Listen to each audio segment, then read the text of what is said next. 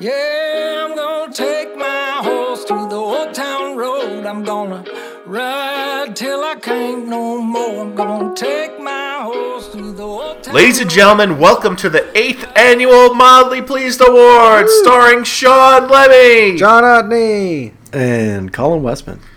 It's our annual award show where we talk about the things that matter the most to us, which are the things that aren't the best, not the worst, the unsung heroes, the stuff you put on right before you go to bed, the stuff you listen to when you're like, I don't want to think about music that much right now, or you just turned your radio on and you have a short trip to the drive through.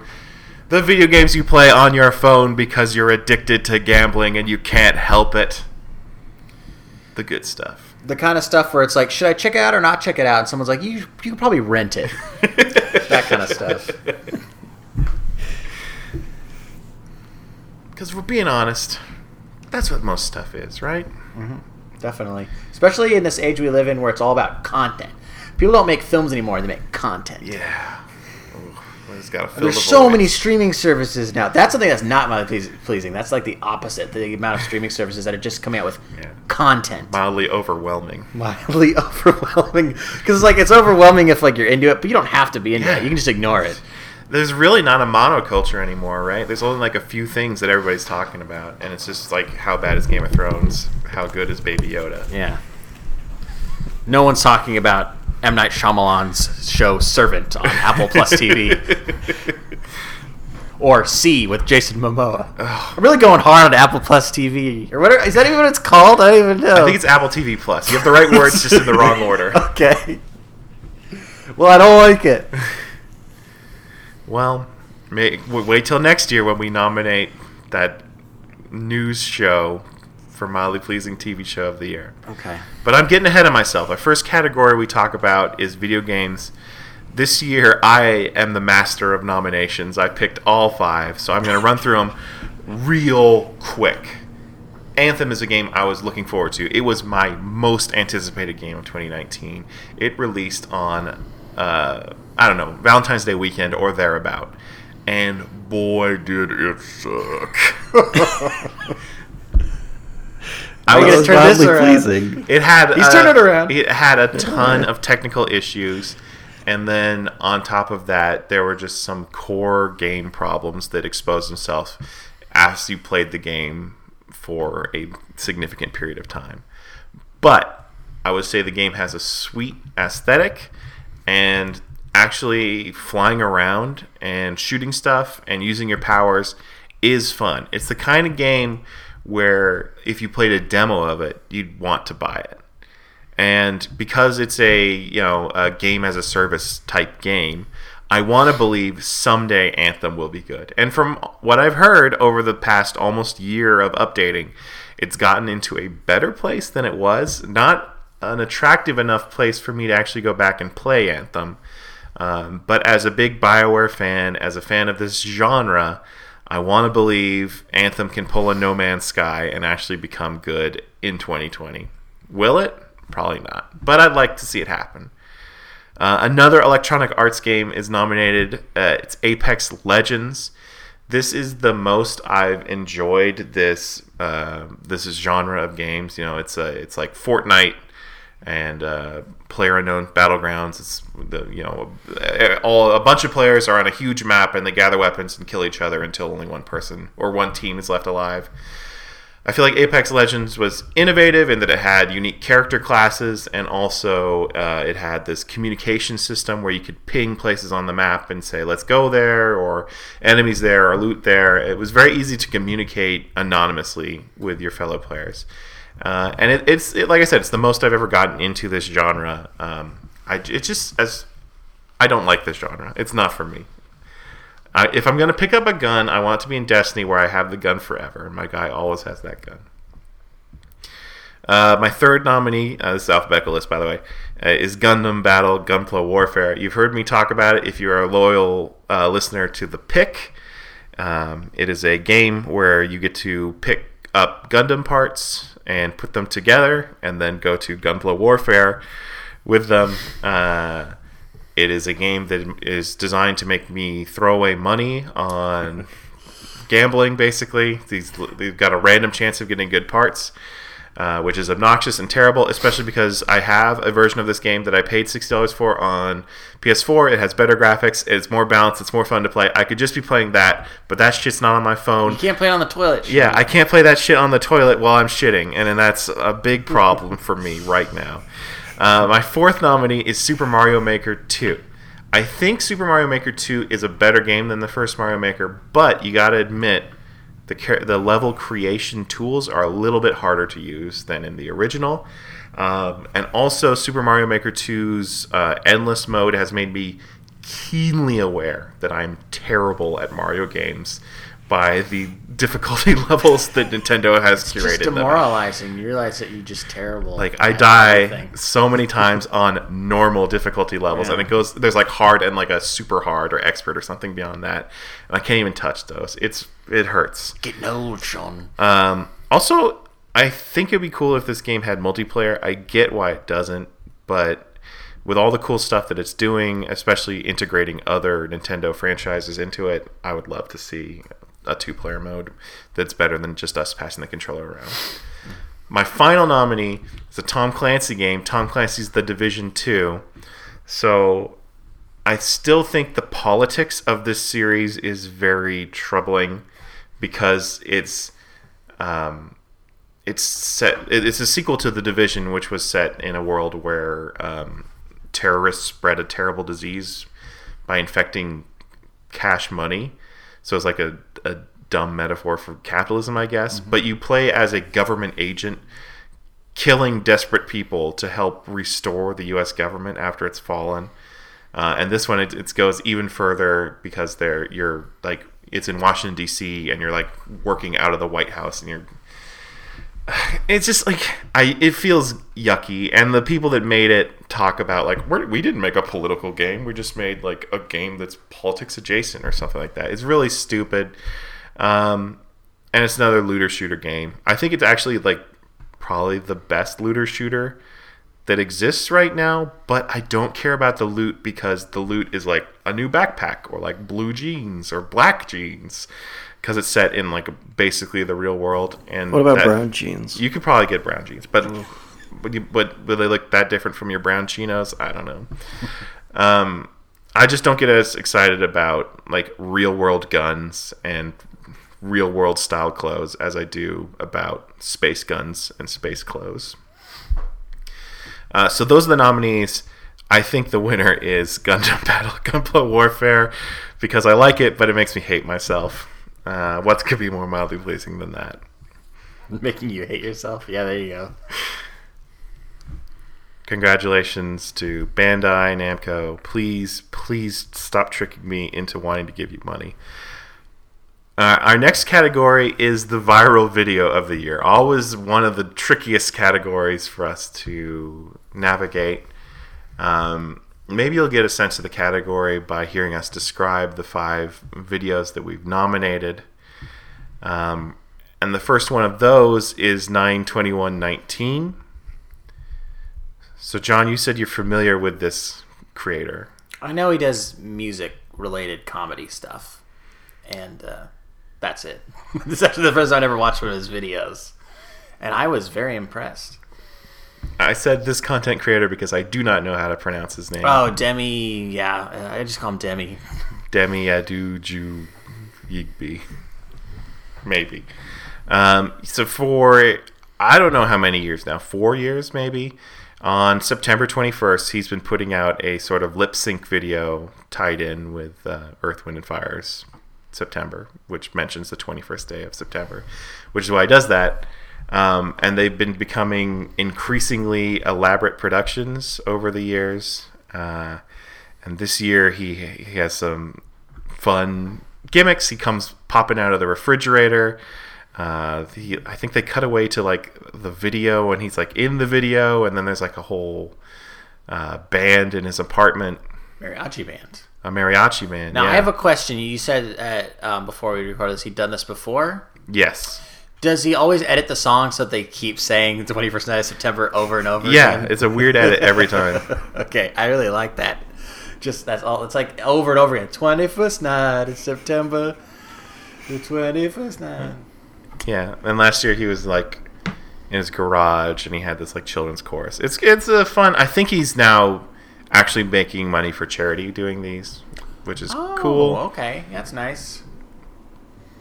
It's a fun thing to look forward to this September if you can remember that we told you about it on in early January. Good luck.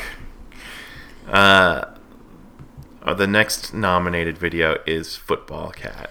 So earlier this year, during a Monday Night Football game at uh, MetLife Stadium versus the, the Cowboys versus the Giants, a black cat made its way onto the field and was running around near the end zone. And there's a great clip of a commentator like doing a play-by-play of the cat walking around and then running into the end zone and touchdown and doing all that you know stuff. It's it's like jumping around. People are trying to catch it and this has been very popular in the NFL meme community. Also, there was like a curse that happened after the black cat showed up for this game. The Cowboys went, um, at least for a period of time, like they lo- like lost like their next like three games. Every cat themed team, Panthers, Lions, Jaguars, Bengals, all went winless for weeks after this game. so well, the curse of the black cat. Uh, but yeah, it just how the hell did this cat get on the stadium? And I love that the guy who uh, this commentator is like, okay, yeah, let's have fun with it. Let's uh, let's call it. And the cat scored a touchdown. How many other cats have scored touchdowns? Probably not any. Um, I'm sure Air Bud scored a touchdown at some point in his career. But Uh, not a cat. yeah, yeah, that's true. But was it in a professional game? This was at MetLife Stadium. No, was probably like a high school football game. Yeah. So a little different. Air Bud. Also, wasn't Cole, this is reality, all right? Yeah. Not living in this Air Bud fantasy world. Yeah, but nothing in the rules says it can't ca- uh, can't play football. I was looking for a happy ending for the story. I was hoping to hear that someone adopted uh, Football Cat. I think it's fine. I think but they it- got it. it's actually more complicated than that. oh no! It says here MetLife Stadium has many, many stray cats that are living in it, and they usually come out uh, at night post game to scavenge food, and some people feed them. And so there is a cat population living in MetLife Stadium, and Football Cat still to this day lives among them. oh my god, this is New Jersey, right? MetLife. It's New York, but it's actually like New Jersey, right? Yeah. God, t- figures. It's fucking gross. Um, so yeah, the uh, Football Cat runs down the tunnel uh, at the end of that video, and I guess he just got away. Wow. Good for him. What a hero. I hope he comes back and there's another curse. Any anything that can get a good curse going. Yeah, we, we need more sports curses. Like, what's that one with the goat? Like a famous baseball goat curse, or like the Babe Ruth one, you know. But animal themed ones are way better. You guys know about this goat curse? Wasn't that like the the Cubs were cursed because of a goat? Like some guy brought in a goat to Wrigley Field, but he got kicked out, and then he was like, "Eh, who cares? The Cubs are never gonna win again." Yeah, I'm looking it up. didn't That's that's pretty World much the gist of it.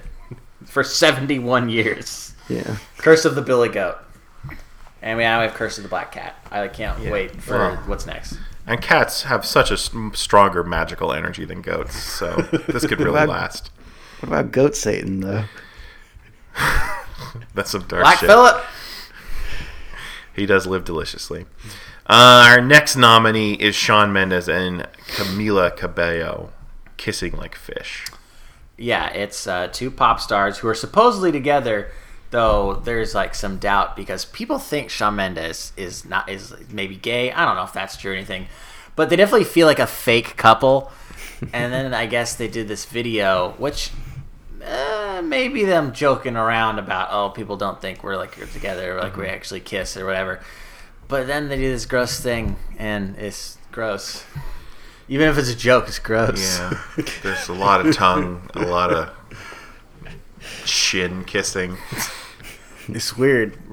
Is there some alcohol bottles in the background? Is this like a? I don't know. I'm just. I'm just. I'm trying to use some clues Yeah, here. it's definitely weird. no matter what, this is an unusual thing that they've done. Yeah, and I, I don't, I don't imagine this is going to be a relationship that is long lasting. I'm just putting it out there. I'm not trying to curse them or anything. I have cursed my own Google search history by searching Shawn Mendes, Camila Cabello, just because at the start of the video they say people have been saying things about the way we kiss. So I'm like, is there an original video? Is there an original bad kiss that everything is building off of? And I don't know. There's a lot of people talking about them uh, doing public displays of affection in restaurants and at the beach and in the ocean. Um, I don't know. It's just it's You don't know how deep this goes, yeah.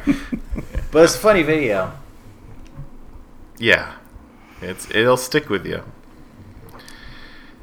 Our next nominee is the Your Breathtaking Moment from Electronic Entertainment Expo when John Wick himself, Keanu Reeves, comes out to promote Cyberpunk uh, 20, 2099? What year is it? Whatever. I Future don't year. remember.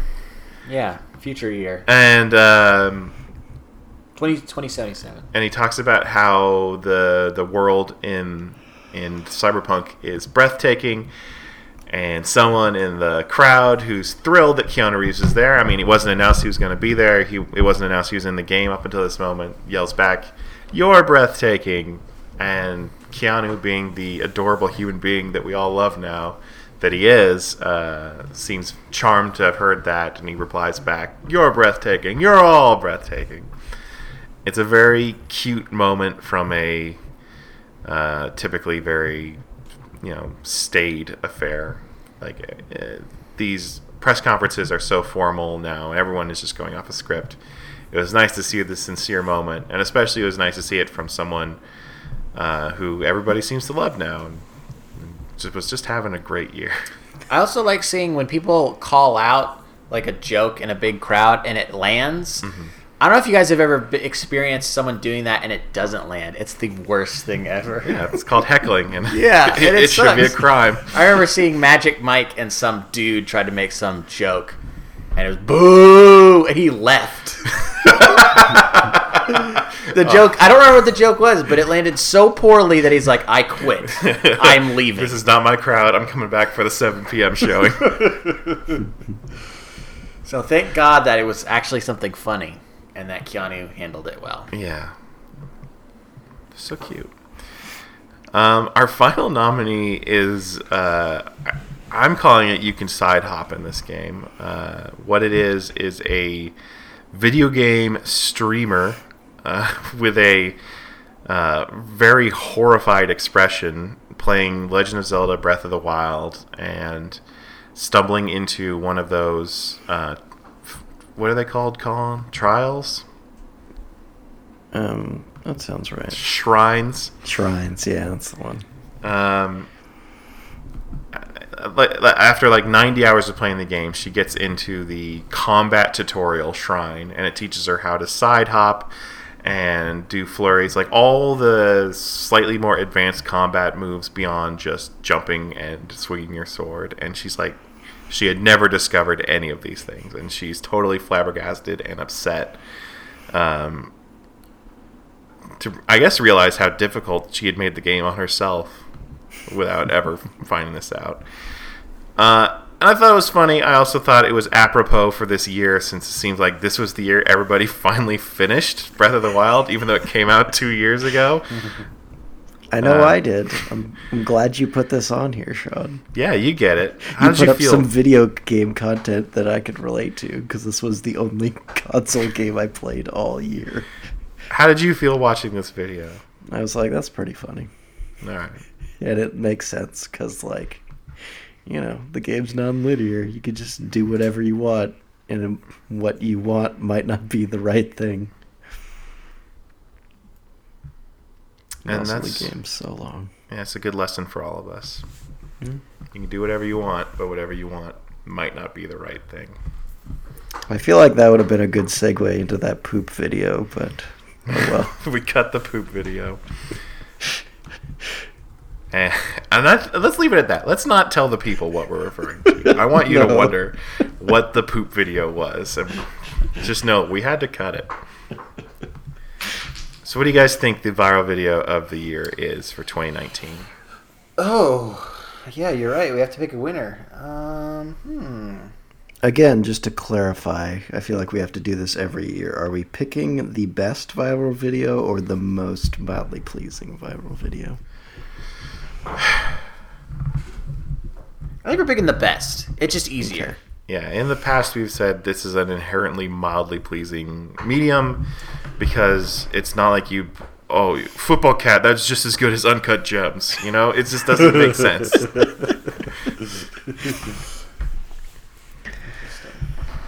Um, I mean, Football Cat definitely feels the most like a viral video, and it's pretty enjoyable. I like that it, it has like had like repercussions too, or like that supposedly, not really, but like mm-hmm. there's more to the story than the video too. i'm also very happy with football cat winning this if, if we're all in agreement And I'm very interested in this Yeah. cat, this stadium full of cats now. That's sounds like a nightmare. Just like 30 to 50 feral hogs. that's right so our next category is the mildly pleasing event of the year it's back i forget if we canceled it last year or not it felt like something we should There's have definitely a year we canceled it. I don't remember why. I don't know if it was uh, Trump related or what, but we were just really down on it. But I think we picked some fun categories this year for events. Yeah, yeah. This year it's very much memes, um, and I'm okay with it because we get to talk about 30 to 50 feral hogs. So, to recap, back in August, uh, obviously the gun control debate is never ending in this country. And the musician Jason Isbell tweeted out If you're on here arguing the definition of assault weapon today, you are part of the problem. You know what an assault weapon is, and you know you don't need one. To which William McNabb replied, legit question for rural Americans. How do I kill the 30 to 50 feral hogs that run into my yard within three to five minutes while my small kids play? Which is one of the funniest sentences anyone has ever written down. I don't know why both those numbers are ranges, but it makes it for me. 30 to 50. 30 to 50 hogs in three to five minutes. So, hmm. so we're talking 10 hogs per minute. That's a lot of hogs. That's a lot of hogs. And uh, as soon as this went out there, uh, people were making fun of it. They were, you know, tweaking it, uh, saying things. You know, the 30 to 50 other thing. I, I don't need to explain to you what jokes and memes are. I don't know why I'm going down this this path. Um, but I do want to tell you guys the final twist, uh, which I don't know if you guys heard this. In September, a month later, there was an announcement from the USDA that there was a roving band of feral hogs that was approaching the US Canada border. Hell yeah! I didn't know about this. and they were warning that if they made it into the if the feral hogs invaded the United States, it could be a natural disaster. Um, so there was a lot of people being like, "Oh my God, he was right all along. What a fool we are to make fun of this man." Yeah, this is one where I remember it being a thing. Is seeing everybody just talking about feral hogs on Twitter, and I was just like, I don't know what this is, but I'm just gonna let this one go. I'm not gonna investigate it and figure out why You can't let it go. They're feral coming for you. But I'm glad you finally did to me, and I can understand it. I'm just waiting for the sweet horror movie they make about this. I want to pack of 30 to 50 feral hogs that we have to fight off. That's a good horror movie. Just call it Feral Hogs. I actually did a search on IMDb as Sean was talking about that. See if there's a movie called Feral Hogs, and there isn't. So somebody better get on There's that. wild hogs though. Yeah, but this is very different, Sean. these these hogs are feral. Will Ferrell in F- Feral Hogs and Colin Farrell. Um, the next event that I nominated was the Storm Area 51. Okay, raid. Sean, I did some research on this while you're talking about Great. feral hogs, so I have the origin of this now. So this was uh, a, a Facebook event. So a guy named Matty Roberts in uh, June of uh, of last year on Facebook came up with a uh, an event called Storm Area 51, where on September 20th, the 20th night of September, not the 21st, uh, everyone would gather, and the joke was they would storm Area 51 because, like, hey, they can't take all of us, right? And you know, Area 51, a place where there's supposedly aliens and all these conspiracy secrets. Everyone wants to know what's in there. So it became this meme about all the ways you could storm Area 51. The one I remember was like we all do the Naruto run towards it. They can't stop us all. And uh, I can't remember what were some of the other jokes about storming Area 51. I mean, just a lot of like videos and TikToks about people jokingly doing. Yeah, well, and then just like the idea of a bunch of nerds trying to take on the U.S. military. Um, you know, just all these images of overweight, you know, pale men running Naruto style at a group of soldiers, and and and there was stuff like like apparently National Guard had to uh, actually brief soldiers on like what a Naruto run is. to explain that. Explain some nerdy shit to you guys. So uh, a gathering did happen around the time. I I think the day before is when it started for this gathering, and I'm reading about it right now on Wikipedia. So um, they had a festival, and the Lincoln County Sheriff stated about 1,500 people showed up at the festivals, while over 150 people made the journey over several miles of rough roads to get near the gates of Area 51. While only one person ever crossed the boundary, receiving a warning. Six others were arrested for crimes including public urination, alcohol-related offenses, and indecent exposure. So people got together.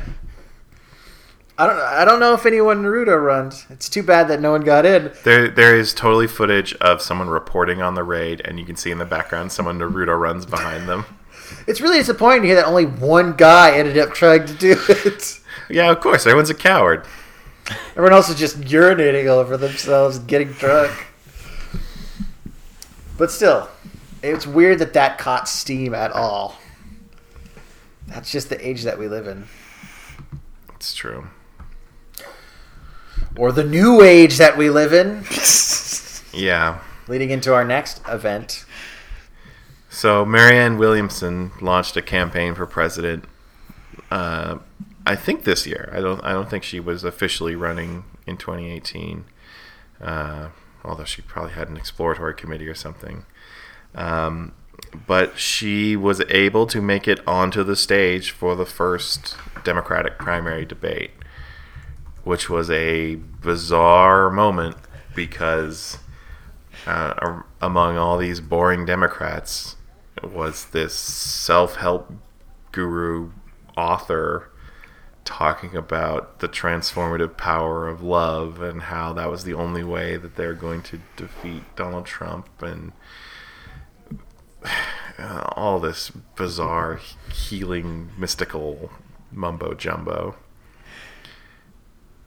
And then she didn't go away even as serious candidates disappeared. She never suspended her campaign. She's still currently running. Yes. On the astral plane. Okay. She's like Doctor Strange. Oh. she's she's still got a chance. Now, this is a mildly pleasing event because, as amusing to see her on the stage is, uh, um, it's my understanding that she actually has some pretty terrible beliefs, um, and she's also, you know, negatively affecting the Democratic Party by undermining it and you know encouraging the spoiler effect. So that's a, that's all a bummer, but assuming she does just go away and everyone can forget about her, it was kind of fun to have Marianne Williamson around, right? Yeah, yeah, she seemed pretty harmless in the grand scheme of things. There, there was a part of me that like was initially worried, like, oh, maybe, maybe she'll catch on. it's, I mean, if Trump can be the nominee for a, the major, the other major political party, like it feels like anything could happen. If, if just this absolute caricature could become the nominee, maybe she could do it. But like, yeah, no, that didn't happen. Thank Yeah. goodness. I know that I've made myself, uh, I've exposed myself to dark psychic energy by being critical of her at all. So maybe I should just move on. We should, we The, should move the on. curse. She does things that we don't. We can't comprehend. Uh, something we all can comprehend is Peloton wife, um, which was a real fun moment. So they made an ad for the Christmas season with Peloton, and the ad is a woman filming herself reacting to her husband giving her a Peloton, which is a uh, recumbent bicycle. Uh, for Christmas and her nervously getting into it and then how she transforms over the course of the year, which is the weirdest part of it because she's already a skinny, beautiful person and at the they made no attempt to even change her appearance at all. But at the end of it, she's like, I'm so much happier and better now that I have a Peloton. It's like, why? The amazing journey of going from 116 pounds to 112. oh my god, how compelling! But yeah, it's just super creepy that like the the storytelling that goes on here is her like her recording herself. So it's like she's like, I'm doing this for you.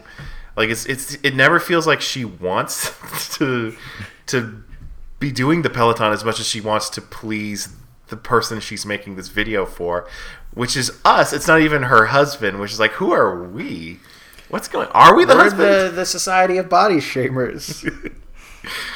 Um, we have the power, as we will talk about in our next event. Yeah, but uh, at least Peloton Wife had a happy ending uh, because Ryan Reynolds, for his whiskey or whatever, Was it tequila? tequila, whatever his drink is, Yeah. uh, made a response ad um, with this same actress just being shell shocked and uh, and being given drinks by her friends and comforted, which is uh, like that's one of the best ads I've ever seen. That's a genius move. You know, I, I'm. I'm always pretty suspicious of Ryan Reynolds and his reign as the funniest person in the world, but that was pretty good. I enjoyed that a lot.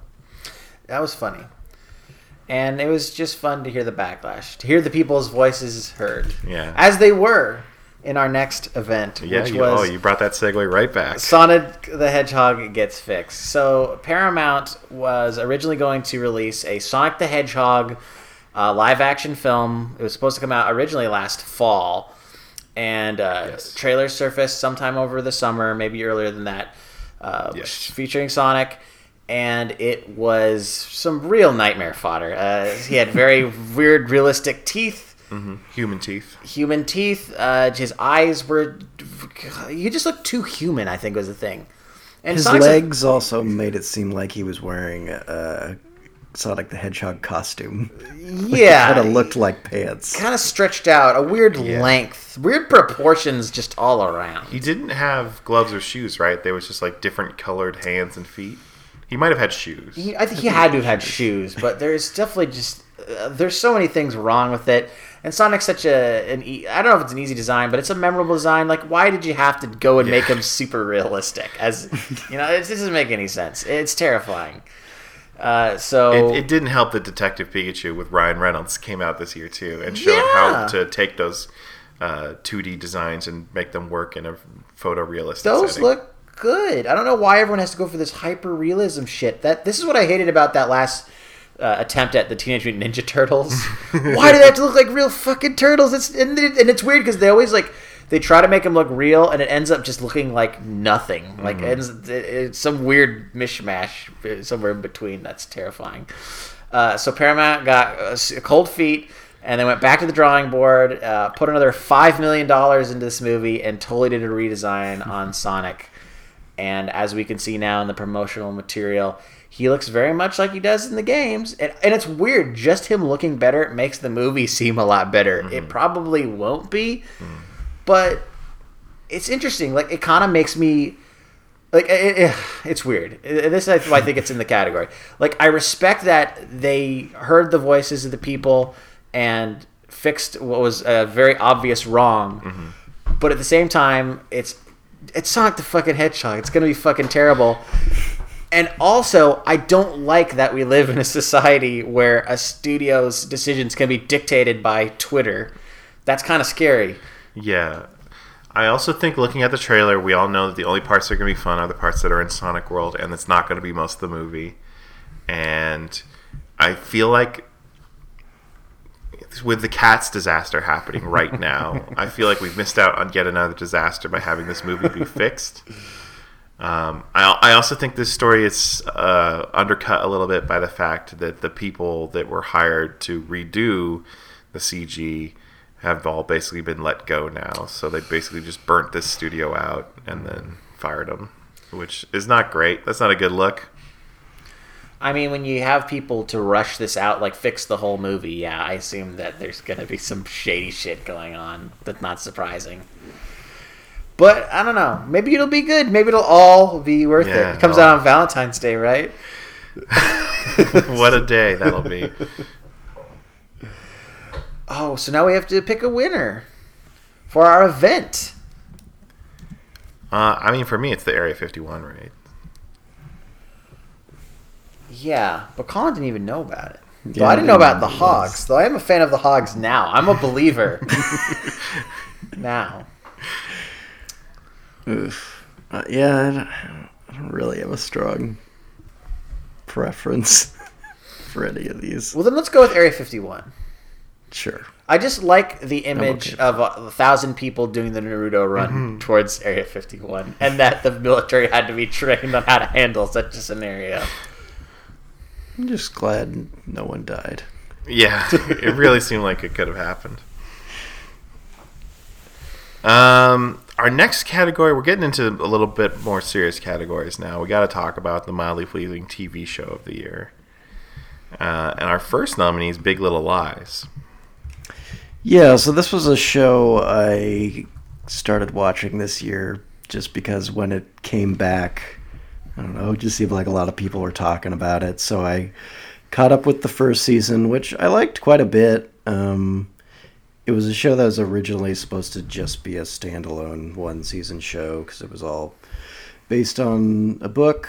Uh, and then, I don't know, the first season got a bunch of awards, and I guess all the actresses in it were on board to do a second season. And the writer of the book, Liane Moriarty, uh, Whoa. she what? It's just such an evil name. From Sherlock? Yeah, it's her last name. Uh, but I don't know what Moriarty's first name is. yeah. I'll look it up. Uh, anyway, she was. I mean, she basically wrote the whole second season, so I don't know. It all seemed fine. And Did they send back all their best limited series awards? no, they should have. They won those under false pretenses. Yeah, that's some bullshit. yeah. Anyways, I, I just the second season was fine. Like all the actresses in it are really good, and M- Meryl Streep is in this season, which is was fun to see. Just because you don't see Meryl Streep do television that much, and she was good in it. Um, she played a, a complicated character. Did the dingo eat her baby? What? This is a Meryl Streep reference for the old school fans. Yeah. Oh. Yeah, The, the, the, This podcast is for the old school Meryl Streep fans. yeah, that's that's our bread and butter. Um, anyways, the show it, it just kind of failed to like feel like the second season was really worth it. It just felt like it was kind of living in the shadow of the first season because everything that happened was based around like the aftermath of the murder that happens or not murder but like death that happens Colin takes a stand. He calls it murder. yeah well it's it's for the audience to I say the dingo ate the baby. yeah anyways um you know it's all about the dingo and not as much about the baby is what i'm saying Is there going to be a third season? i don't know Should there be a third season? no Is there a dangling thread that you want to see get sewed up? not really I was, Okay. I was Shut it down, HBO. Yeah. Our next nominee is Creep Show.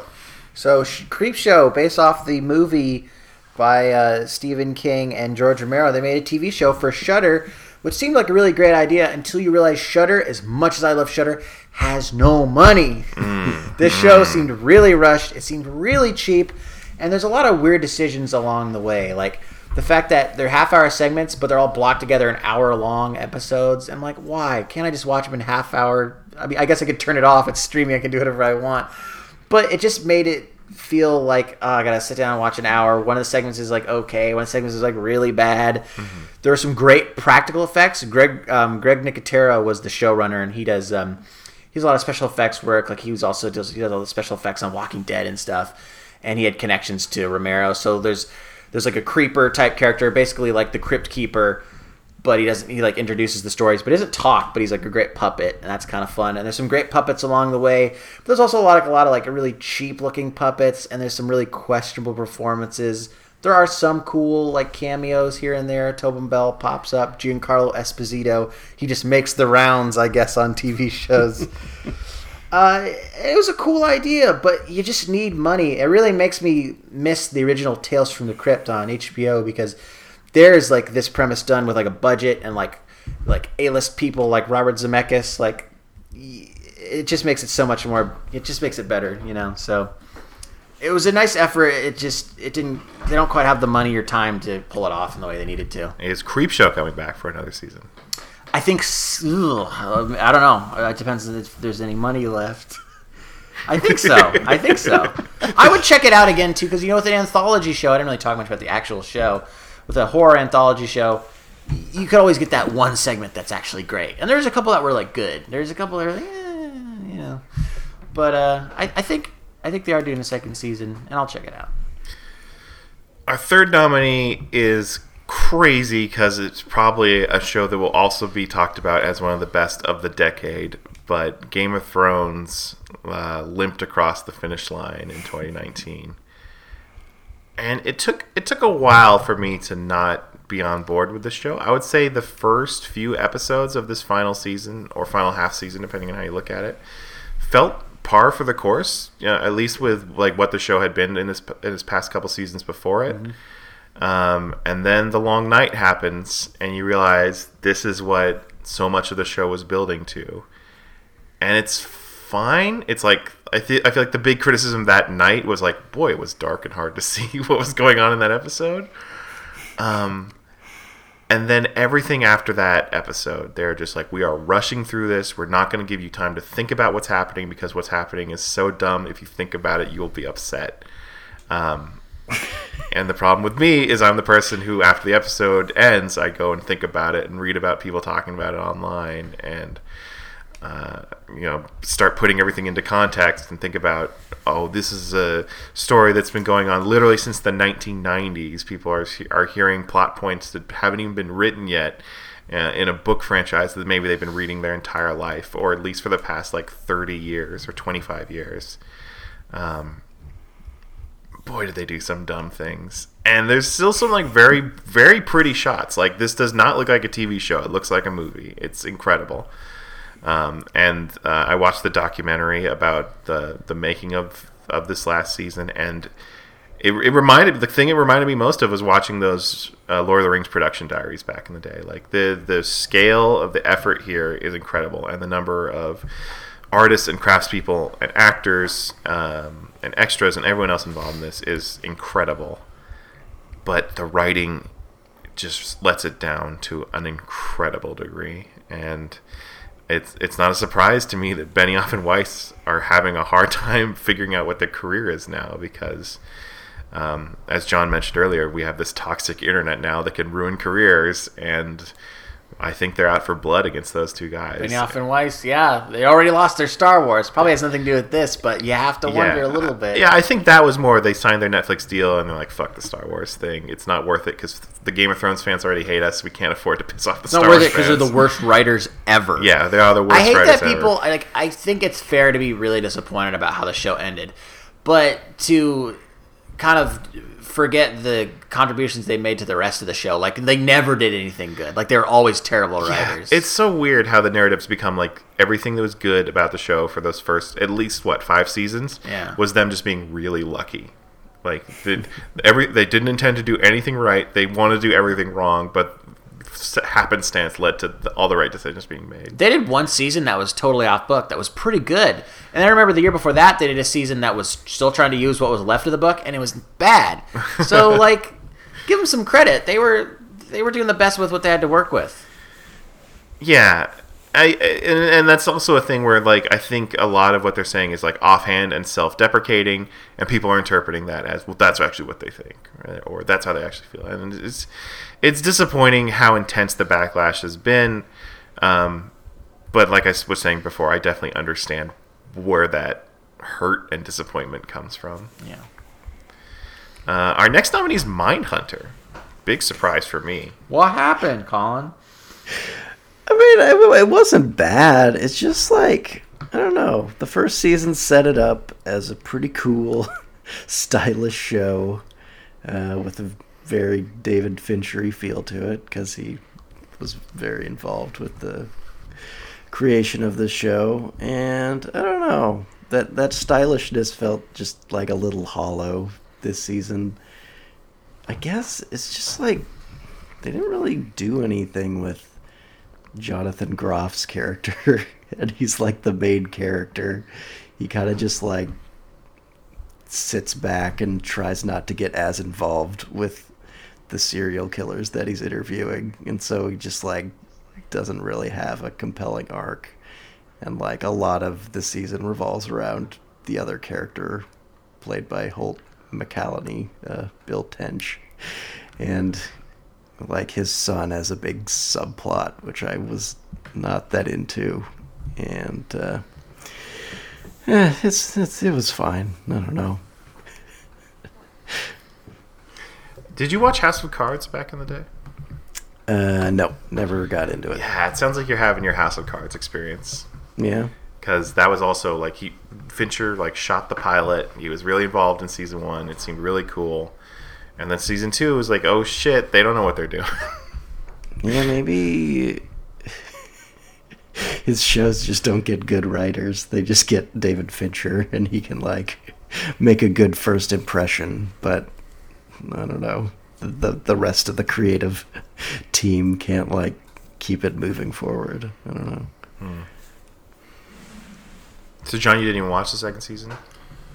Uh, no, I didn't feel compelled to for some reason. Doesn't sound like you're getting compelled now either. Yeah, this isn't necessarily selling me. I, did, I didn't see like as many people were talking about it, which I figured they would be because it's like it's got Charles Manson in it in some capacity. Manson How much was Charles? fine. How much Charles Manson was there though? There's just like one kind of long interview with him. Okay. It's it's a pretty good pretty good scene, but it's not like the whole season's about Manson. It's actually about this series of killings that happened in Atlanta in the early '80s. Mm, Manson's just kind of a detour. Uh, so is Marie Kondo, a, a detour from what you're talking about. Uh, so I also had to nominate a Netflix show, and for me, um, last January's tidying up with Marie Kondo was an interesting cultural moment to be a part of uh, because I was aware of Marie Kondo and the KonMari method. Um, but in giving her a show on Netflix, she got this chance to uh, unite the country under her philosophy of finding what sparks joy in your life and getting rid of everything else.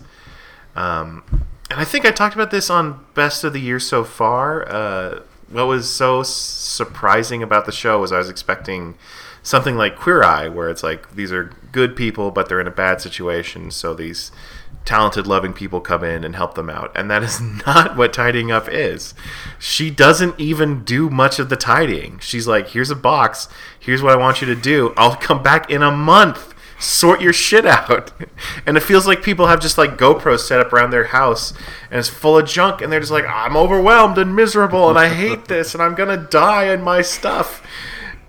and then it's like a month later and she comes back and she's like how's it going and they're like thank you marie you've saved my life Um, you know, there are there are the satisfying like before and after uh, pictures. You know, like this was a huge pile of junk, and now it's a functional room that looks nice.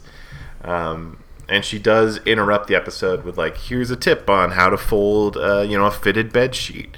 Here's how to organize the junk drawer. You know, stuff like that." Um, uh, some of her tips are like so hilariously mundane as well. Like I think the junk drawer one was like, did you know you can get like a tiny container and then you could put all the things in your junk drawer in a tiny container and you can like pick it up and it like looks more organized because it's in a tiny container now. It's it's I don't know. I don't know if the KonMari method is really something a lot of people should actually apply, but they found people on this show who um, who are being overwhelmed by their stuff, and I, I even liked that uh, they the show doesn't. It, it's pretty blunt about like, hey, you've got a great life, and your biggest problem is you bought too much stuff, and now you have too much stuff, and that's not really a problem. You gotta just deal with it yourself.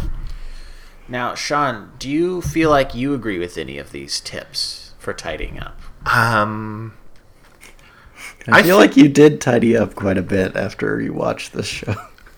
I do. bedroom. Yeah, I get paranoid about like, do I need this clutter in my life? Because I I see how easily I can accumulate it. It, it doesn't take me much. Um, and as I'm going into yet another move, I'm definitely a- a- anticipating I will be getting rid of a lot of the stuff I have, um, which is already cut down from the past two moves. So, I but I'm not a minimalist. Uh, I like things. I like to think I am. So I like respect a lot of them. Yeah. But it's funny, one of them, even though I might agree with it, I don't like. And the one that stuck with me the most is you should keep less than 30 books. The idea being that if you have less than 30, you'll actually get to reading them all. But I don't like the idea of after I've read a book getting rid of it. What if I just have over 30 books that I've read and want to keep reading books? So uh, I think what she would say are, are two things. Okay. One, if you really like having the books, then they spark joy, and you should keep them. Okay. And two, she wouldn't. When she says get rid of stuff like books, that that never means throw them away. That means you know, donate them to a library or sell them or give them to a friend. Uh, I, I know that there's a lot of people who are like the waste created by this show and movement is is hilarious, and uh, that's not at all what she's saying. She's she's just saying it doesn't need to be in your house anymore. I feel like she can't go back on this stuff. She can't be like, oh, but if you like it though. I feel like we need the John Taffer of tidying up. it's like, It's like you gotta throw away all this junk. yeah, fuck, oh, God. I want that guy to come in. I mean, there, there's a, yeah, there's, there's Comes with a big like, vacuum, starts sucking up all your stuff, and then he always sells it for profit. And then he turns your home into a sports bar. Yes, he does. It's called End Zone. But this is my house. It's called End Zone. Um, so which one of these are we gonna give it to? Uh, it's tough because I don't think there's any one show that all of us have seen. I feel like most of these are shows only one of us saw, except for Game of Thrones. I didn't even think I about feel like that. Game of Thrones is super controversial. I Well- feel personally, I feel like Colin made a great case for Big Little Lies second season. It's like enjoyable. It just didn't need to exist. Yeah, that to me sounds like the epitome of mildly pleasing, where it's like it didn't need to be here, but it's fine. Sounds Yeah. good to me. All right. I liked all the dingo jokes. Uh, we're talking about albums now. That's the long kind of music where they have a lot, a lot of songs as opposed to The to kind that no one listens to anymore. the shit's over. The kind that you kind of you buy at Target. Um, and the first album we put up this year is the Black Keys' "Let's Rock." I mean, do I really need to say anything? It's called Let's Rock. so basically, the idea is the Black Keys are like, oh no, we've been straying from our roots. We've been adding like keyboards, and now we play in like a five piece band. And this is them going back to we're just two guys, guitar, drums, maybe a little bit of bass. And I'm like, oh, cool, we're going back to the basics. And I'm like, but yeah, but they already did that like five times. Their first like five albums were the basics. It's like, okay, it's just more of that stuff, but they don't really have the hits anymore. Like, I like the philosophy behind it, but the songs just aren't there anymore. so I just don't care. Uh, so yeah, it's just okay. How, how long has it been since their last album? That's a this is let's see. Was that one that's like a blue? It's all blue on the cover. Turn blue. Five years. Five years, and they do this. This they do this to me. Right? Am I right? Yeah. So what are they doing, man? Uh, yeah. Tell me about Chance the Rapper. Uh, I can't tell you a lot because I only listened to them like once or twice. I just thought it was really weird that he finally released his first like official album. It didn't really make that big of a splash. Yeah, like, and it's I can see why. It's just like okay. It doesn't really feel like he's pushing himself that hard. He's just you know doing his usual like feel good rap songs. I don't know. Like a lot of the rhymes seem kind of lazy. Like there's so many v- verses where he's just like they're, they're all just similes. He's like pop culture related similes.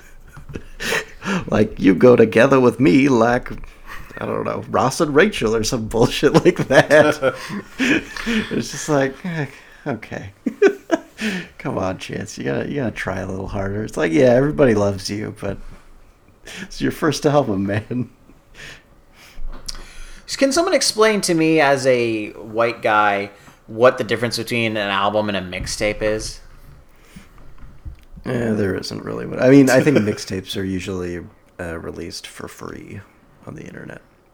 Usually- And albums okay. are, you know, there's a physical copy and they're usually released by major labels. I but this one was self-released too, wasn't it? Oh, was it? I don't know. Maybe it's just because it's longer than any of his mixtapes. Because it has skits. Yeah. Does he have skits on like coloring book? I don't remember. I don't think so. I think they're just songs. I'm done with skits, you guys. They're never good enough. Okay. Uh, What Okay. about interludes? Ooh. Yeah, because that Nilüfer Yanya album is on my list of best albums of the year, and that has interludes. Okay. So we're You used to do interludes yourself, Sean, when you were an electronic artist. The Sean Let Experience. I seem to recall a certain track called Boring Orchestral Loops. You got to pad the length out, you know. got to hit that 45 minute mark. yeah. That was one of my favorite mixtapes. Lemon Yeah, you're welcome, America. Uh, Sleater Kinney released their last album this year. I don't know. We'll. Well, didn't didn't one of them leave the band? Drummer, yeah. Yes, I. That, I I mean, that's why this is. I would knock this down to mildly pleasing for me. I would say it's maybe a little better, uh, but before the album was released, I think shortly before, Janet Weiss, the drummer, who's like one of my favorite drummers, she quit Sleater Kinney and uh, a little bit after that, she got in this really bad car accident, and it's I don't know. It seems like she's on her way to recovery, but like after the accident, it seemed like her doctors maybe said it was possible she may never play drums again. Oh man, That's super sad. Um, and this album, like you listen to it, and you can kind of see why. Maybe there was some disagreement over the direction of the band, or at least Janet Weiss's place in it, because it uses a lot more uh, electronic instruments and synths and stuff, and it feels less like a rock band and less like a place where I don't know. All three of their members are kind of equals, and that's kind of the thing I love about Sleater Kinney is they all feel like they bring something really unique and special to the band. And that was something I really loved about their last album that came out in 2015. It was just like such a joyous, awesome collaboration between the three of them.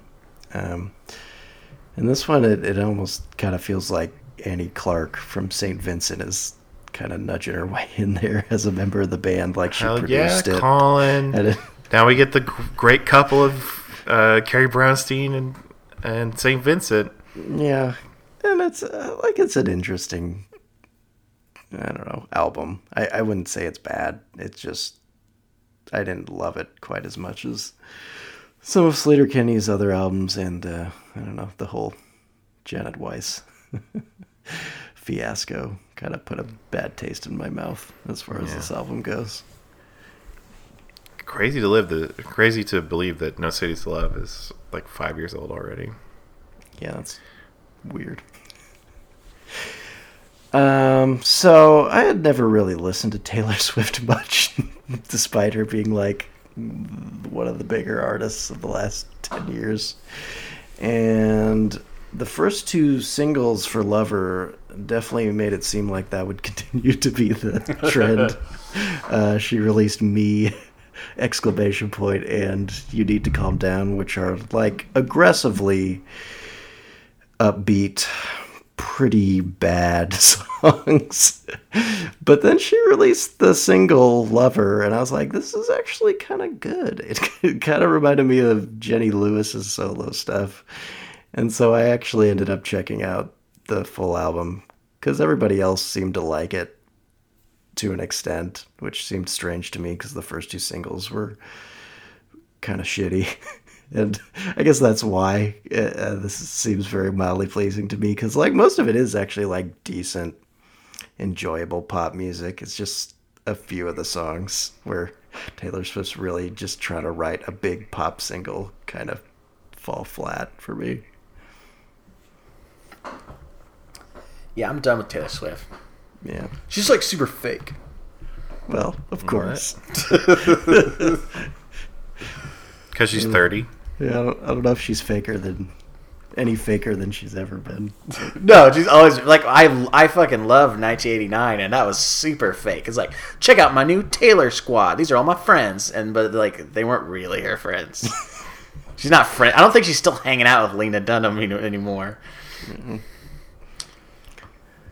But uh, Who is hanging out with Lena Dunham these days? I don't know. I think someone needs to keep an eye on her. uh, I didn't listen to the Tegan and Sara album from this year. This is weird because I like the last few. so this one was supposed to be them going back to their rock roots, just like the Black Keys. It's even the same length as that other album that I hmm. talked about, Black. Both 38 minutes long. Weird. So weird. But it's just I don't know. I liked the poppy thing at first with Tegan Sara, but I'm getting kind of tired of it, and I just I, I kind of want them to get back to being more indie, if that makes any s- sense. I feel like they've gotten too popular. It's too bubblegummy. It's okay, but I don't know. I I, I just either like they got to sound a lot more like they used to, or just stop or quit. I'm just not interested anymore. That's kind of mean, but I just wasn't digging it. I mean, it was okay. It's like it's not bad. It's fine, but it Yeah. wasn't different enough. That's where I'm at too. It's like it's fine. yeah, I think it got pretty good reviews. That's why I, I think I was kind of confused. Like, "Oh, it's fine. You know, they're not. They're not. They, they, they're going to be 40 this year. It's time for them to stop.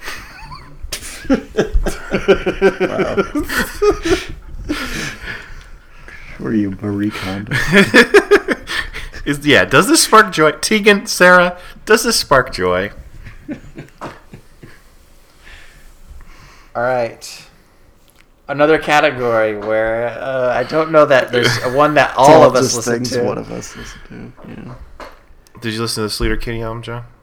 I listened to a little bit of it. Yeah. What'd you think of it? Um, it was okay, I guess. I think that's our winner. That's the one I listen to the most of these. I heard the song, uh, the single a lot with the bones. Like you disconnect me from my bones.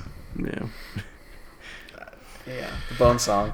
But we're not done talking about music, guys. We have to talk about the most mildly pleasing song of 2019. And we're going to open up with the song. Yeah, of pretty much like the most popular song in history, right? Mm-hmm. I think so. Old Town Road. This is like a new genre of music. This is country rap, guys. This was a. Crap. I don't know why I haven't heard anyone say make that really dumb joke, but it, I, it, I like it. It's a good one. It's, it's crap. No. Yeah, yeah, but but John, what about the theme song to Justified? oh, I don't know the theme song to It's Justified. the original country rap. The original crap song. Oh yeah. Oh, I Pure hated that crap. song so much. So yeah, this song. I don't know. I, the- first of all, I think it's so cool that Lil Nas X managed to make himself a superstar pretty much on his own merit. Like he was a he's a great self promoter. Wasn't TikTok his platform? Isn't that where this this grew steam? I think, or it was some some social media. He's very uh, platform. He's very savvy, but he uh, he he bought this uh, this the sample, which is a Nine Inch Nails sample, um, or the beat. He somehow he bought like he, he purchased the beat and then he just put his own version together and he put it on his like SoundCloud or whatever, and then promoted himself with TikTok, and it became this huge hit song, and then it made it onto the country charts. And people were like, "Oh, I don't think this should be on the charts because it's like rap and like country music should be like white and like super racist, so this doesn't like fit." and then Billy Ray Cyrus like, "This is fucked up. I I get it, man. I did Achy Breaky Heart in the '90s, and people like this ain't country." So he joined forces, and they did a version, and I think that's the version we hear on the radio most of the time. And it's like it's a catchy song. Like I I'll, I'll give it credit. The thing is, uh, it is kind of dumb, just inherently because it's c- country rap music, and it was so overplayed. I couldn't escape this song. It was everywhere, man. But I like Lil Nas X. I like that EP a lot. I actually put that on my top ten albums of the year uh, list. I'm a huge fan of Panini, man. That song's a bop, and some of the other songs on there. But man, how, how am I worn down by Old Town Road? I don't know. Do you guys feel like taking another trip to Old Town Road? I like the part where they're like, "Let's make it longer." That's cool. Has it ever happened with a song before? I don't know. Probably right. Because yeah, it's a really short song. It was like two minutes and like five seconds or whatever, if that. Maybe even less than two minutes. And yeah, they added that sweet verse with Billy Ray Cyrus, like Maserati sports car. And someone pointed out it's funny that uh, the Billy Ray Cyrus does. Base, he basically is doing rap lyrics where he talks about all his fancy shit, Yeah. while uh, Lil Nas X is doing country lyrics. Yeah, and had that fun video with like Chris Rock and Lil Nas X is like dressed like a like a country guy, and he's in the he's in like a more black neighborhood, and he doesn't fit in, and it's, it's an interesting idea. Uh, it's just yeah, it's just country rap is just kind of kind of dorky, but it's kind of fun. Yeah, Uh, let's talk about uh, the biggest dork, uh, Mark Ronson. yeah. He's I don't really believe that. I just you know the transitions. He's one of the most important. successful producers alive. I mean, look at that dweeb. Um, so obviously, you know Mark Ronson because of the uh, the Uptown Funk. That was actually his song. Everyone forgets it wasn't a Bruno Mars song. he just right. he just sung it, um, and he put out an album this year, like trying to appeal to me a little bit, bringing in artists like Lykke Li, uh, and and King Princess uh, on, on a few of the tracks. And so I was like, I guess I'll listen to a Mark Ronson album because everyone, you guys love pop so fucking much now. that I guess I have to get into pop. Uh, and I, because it had the artists that I like in it, I sort of liked it, and uh, and I pulled out this one track from it uh, that has Angel Olsen on it called uh, True Blue because I love that new Angel Olsen album, and I love me every Angel Olsen album. And you know, it's fine. It's cool. Is is is good. You know, it's it, it, it, you, it almost sounds like just an Angel Olsen song, but it's it's like synthy and funky, so you know it's Mark Ronson, right? I guess is that what Mark Ronson sounds like? I don't know. I know Uptown Funk. He's like produced all the pop, right? So it sounds like that. Yeah. It's really weird how he keeps coming out with these albums where he'll get like some deep cut indie artists, but then I noticed this one has Camila Cabello on it and stuff. Mm-hmm. And, you know, Miley Cyrus is on one. or like the last one had like Tame Impala, but it also had Uptown Funk on it. Wasn't that called like Uptown Funk the album too? Basically, I remember people like because I was working at Barnes and Noble when that album came out. People like, where can I get the new Bruno Mars album with Uptown Funk? I'd be like, oh, actually, it's Mark Ronson, and there's only one song with Bruno Mars. I had to be that guy. It's very, it's deceptive. I'm not about Mark Ronson deceiving us. Yeah, come on, stop fucking with me, Mark Ronson. like some of these songs are good, but stop, man, with the deception. Just tell us who you are, you nerd. Just like Sam Smith, tell us who you really are. Is there a ghost inside of you? So, earlier this year, we discovered when we were just hanging out on our downtime the MTV Live channel, which would show uh, a certain time of night music videos, so we could check in on all the latest pop music videos. And I feel like there's a period of time where we saw the Dancing with a Stranger video a lot. And I like Sam Smith okay, even though he seems like he says some kind of dumb stuff occasionally, like when he said when he thought he was the first gay man to ever win an Oscar. Um, there's a guy called Elton John. I don't know if you guys heard him. He's like kind of indie. He won an Oscar a while ago, like a long time ago. He's gay. He was Uh, straight back then. He's straight. uh, but Dancing a Stranger, 1995. yeah, it's just it's just like an inoffensive kind of pop song. Normani's there. She's in her underwear, so it's Yeah, good. she's pretty suggestive in the video. Um, He's just in like comfortable loungewear. He's in comfortable clothes, and there's like ghosts jumping out of his body. I'm not sure what's going on, and there's a lot of ghosts. Really makes me want this Sam Smith horror movie with all the ghosts. What was the song where Normani bounced the basketball off her butt? That one should have been up here. I don't know. Yeah, big year for Normani, I guess. Uh, most successful? No, no, I was gonna say most successful Fifth Harmony. Remember, I keep forgetting Camila Cabello. is from. I don't know what that is still. Sean, you just you don't understand pop music enough. You gotta. You're still too cynical. I'm sorry. Yeah. Um, yeah, Wait, no- the fifth harmony is from X Factor? whoa! I didn't know that. Was is that on like a show or something? They failed on X Factor and they were put together as a five piece. Like they all lost and then they were brought together as a group on the X Factor. See, that's how great music is born. Yeah, on a show that's not even on anymore. Uh, yeah, cool. Glad that we learned that fact. It's all worth it. Now to transition from uh, X Factor into uh, Thom Yorke. So Anima is the new Thom Yorke album, and it's the closest I've gotten to really liking a Thom Yorke solo album. And like, it's just, why's it got to be so long, Tom? Why's it got to be so long? He's got these sad vibes, and he just milks them. And I think Dawn Chorus best represents that. Um, it's how would you describe it? It's a very moody song. I mean, even the, even the name Dawn Chorus, you know, puts you in a, a headspace of like, oh, there's some creepy shit happening, uh, or at least ethereal in some way. Um, oh boy, I should have like written notes for how to talk about this song. It's It's fine. just like can move minimalist, Got a synth, lot electronic, categories to get through. quiet. Yeah, it's a it's a very Thom Yorke song. Did you watch the the accompanying film? no, I think it was on uh, Netflix original. It's PTA did a 15 minute film with some of the songs from the album. a lot of that going around this last year, because there's also that the national thing. Mm, well, yeah, yeah. I kind of like uh, the short film. Okay, there's a song on this album I really like. I think it's called "Not the News." It's cool. So cool. I can't think of what any song sounds like right now. I, I would do it, but it just sound like a bunch of weird noises. it wouldn't sound like music if I tried to do it right now. yeah, like what. Weezer sounds like now too.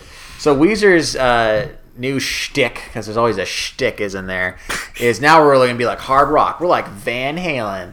They're coming out with a new album called like Van Weezer, I think is what it's called. It's not out yet. It's coming out uh, to, um, sometime later this year. But this is the lead single, and it's got some heavy Van Halen, you know, guitar in it. And now they're just all about rocking out. And it's like okay, but at the same time, it's like it's hard to believe this is the band that came out with the Pinkerton, you know, this this this band that wrote these really like personal, emotional songs that are like, yeah, fucking rock in my parents' garage, and then they're gonna be on the Hella Mega tour. It's just so dumb. This is like Let's Rock, but if it was even dumber. So even though it's the song is the end of the game, that's it's not a they're not summing up their career. They're not at the end don't, point I of don't their career. think so. I don't think so. I guess the album would have to be called the end of the game for it to really mean anything. Yeah, no, it's just quinky dink. But it's okay. I, I'm, I'm very tempted to actually go see the Hella Mega tour when it comes to Seattle. Just because our buddy Nancy was also like, yeah, I'm Yeah. kind of interested. Let's go see Fall Out Boy and Weezer and Green Day in our 30s. Because why not? Why Just not? giving up being cool. Yeah, you know what?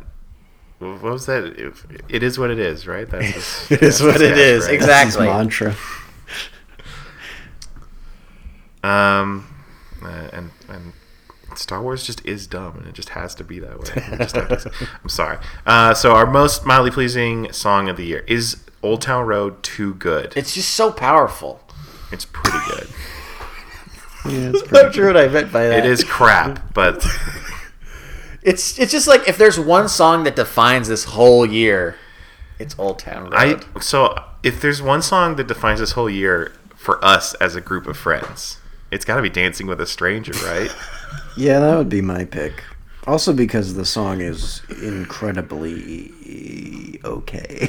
it's definitely the kind of music you hear while buying jeans. it doesn't leave a huge impact on you, but it's pleasant enough, I suppose. Which is what I'm looking for in jeans as well. Yeah. Um, before we get into the big three awards, we have to take a brief detour into the lifetime achievement. Um, so we are looking for someone who uh, has had a career that we find mildly pleasing, and we are we are we are setting them off uh, a cliff to die. I don't know if that's true though. I, I was just thinking when we were talking about events, did we ever give a lifetime achievement award to Keanu Reeves? Because it What seems like been if we did, he kind of he kind of rebounded. Yeah, everybody loves him now. People Bill and Ted now. Three. Because uh, it's like we would never think of nominating him for a lifetime achievement award in mild pleasure now. No, because his fans would get us. Oh yeah.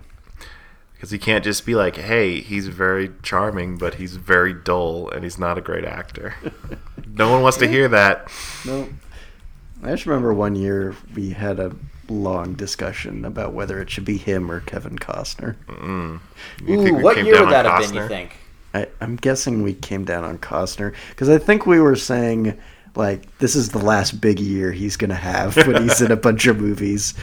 I'm sure Keanu Reeves will still continue to be in stuff, which we were correct about. Yes, finally. We did one thing right.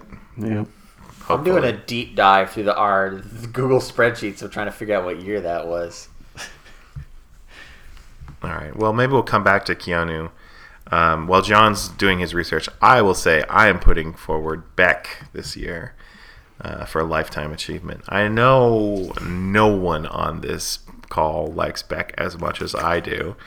Um, so already the, the deck is stacked against him.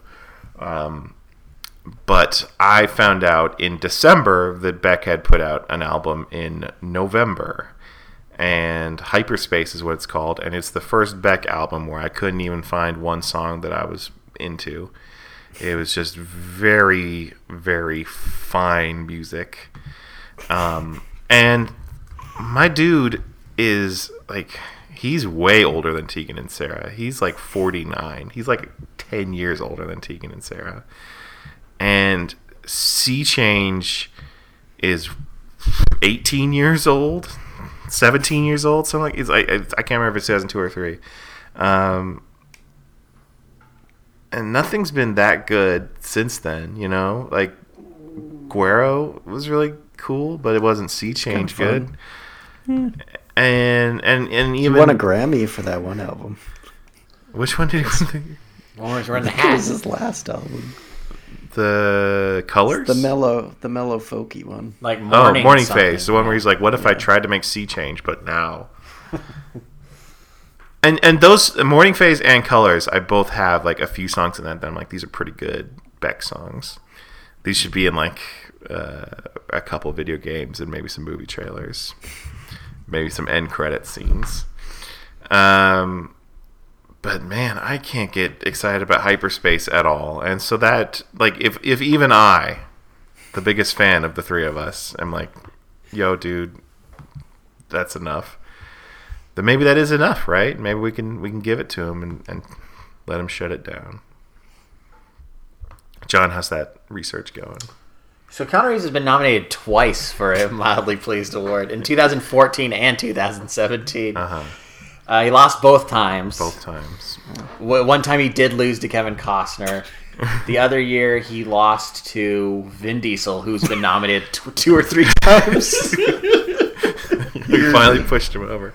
Uh, so would one of them have been for John Wick one? Maybe or like we're like, oh, whatever, just stupid John so. Wick. And that, well, I don't know what the other one could have possibly have been for.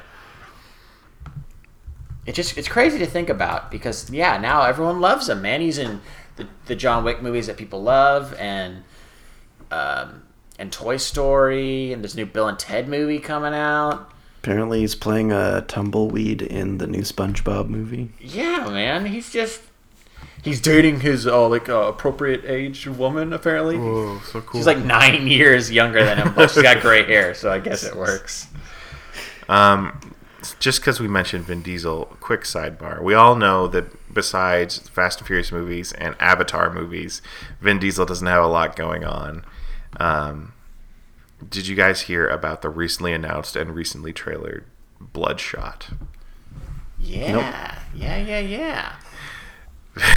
Vin Diesel plays basically like it sounds like a RoboCop type character where he's he's someone who gets assassinated and reassembled with nanotechnology to become a superhuman killing machine. I guess you guys don't remember once we were setting up for a podcast like a couple of months ago, and I was I was doing my play by play of the trailer as we were setting up, and it's the dumbest thing I've ever seen. It sounds so good. There's a new trailer for it out. Then I guess I guess it's not the first trailer then if if we've talked about it before. But man, Vin Diesel, I'm so glad we gave you a lifetime achievement years ago. He just keeps coming back with projects that nobody wants. Uh-huh. Uh Just like just like Disney, man. Oh, this is like so. This is we could spend a whole podcast talking about this. I, I mean,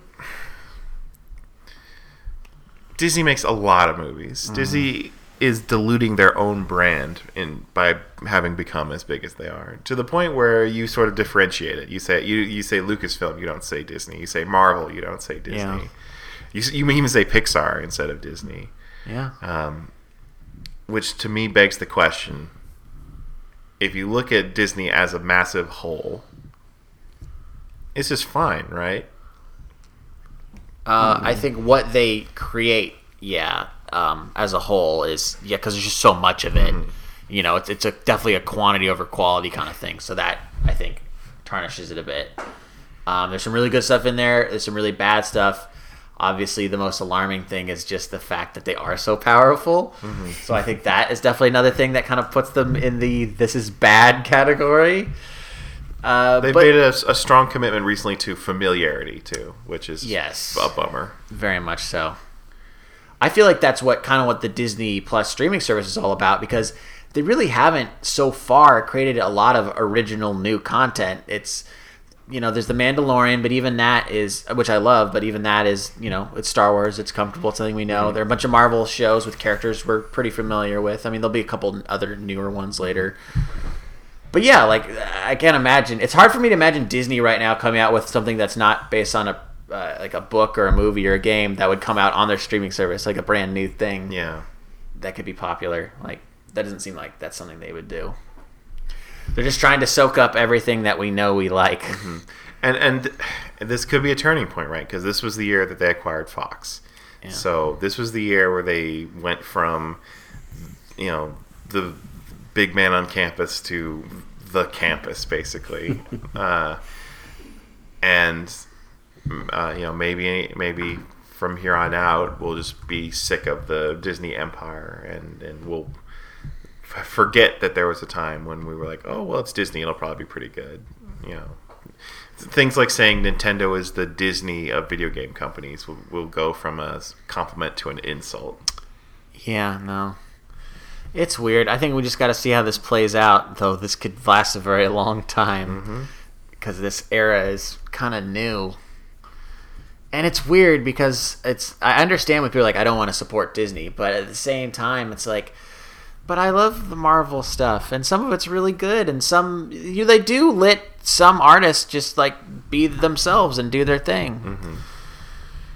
Uh, But at the same time, they're making it harder and harder for fresh new things to, to come out and, and really uh, grow. Who knows? You got to live in the, the the spaces, the the nooks and crannies, like some sort of cockroach. You know, Like Jay Roach, Jay next, director all- Jay Roach is our next nominee.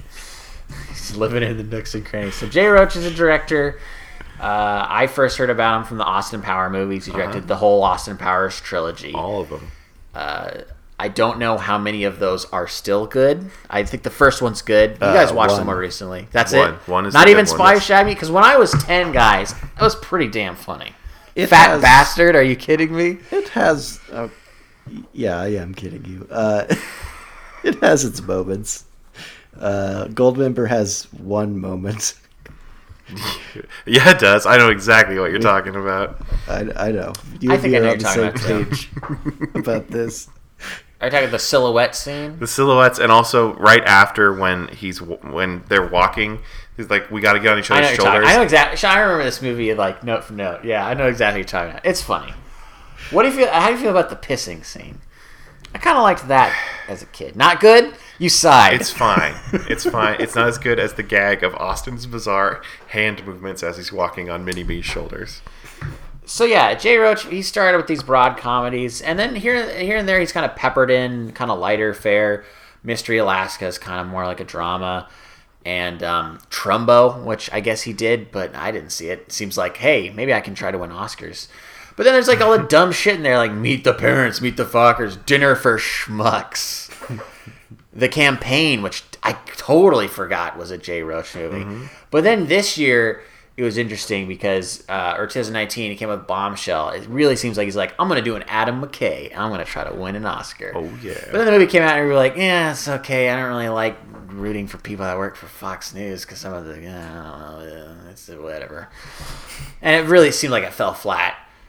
And it just makes me wonder, like, does what does Jay Roach really have to offer? It seems like he's just kind of a journeyman director who's kind of been there on the sidelines as more talented people like Mike Myers have really been, uh, you know, the real stars of these kind of projects. Yeah, yeah. When you look at that list of comedies, they're all defined by the personalities starring in them, not the and not the writing or the direction or anything else elevating it. Whereas, like, you can see that Adam McKay has a distinct sense of humor, and he's he's definitely a, like a hands-on writer and, and everything. He those are his movies. Where Jay Roach just he's always just kind of on the sidelines.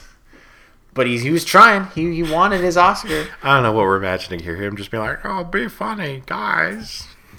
We're rolling. Be funny, please." Oh wow, this uh, bombshell had the same writer as The Big Short, so or co-writer because I think Adam McKay was the other writer. So he was he's literally trying to do the Adam McKay Yeah. thing. I'll just get his buddy.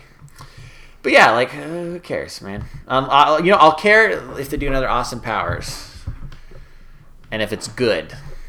Then well, this is an impossible scenario that I'm dreaming of. But then I'll give no Jay way Roach some it could credit. ever be good.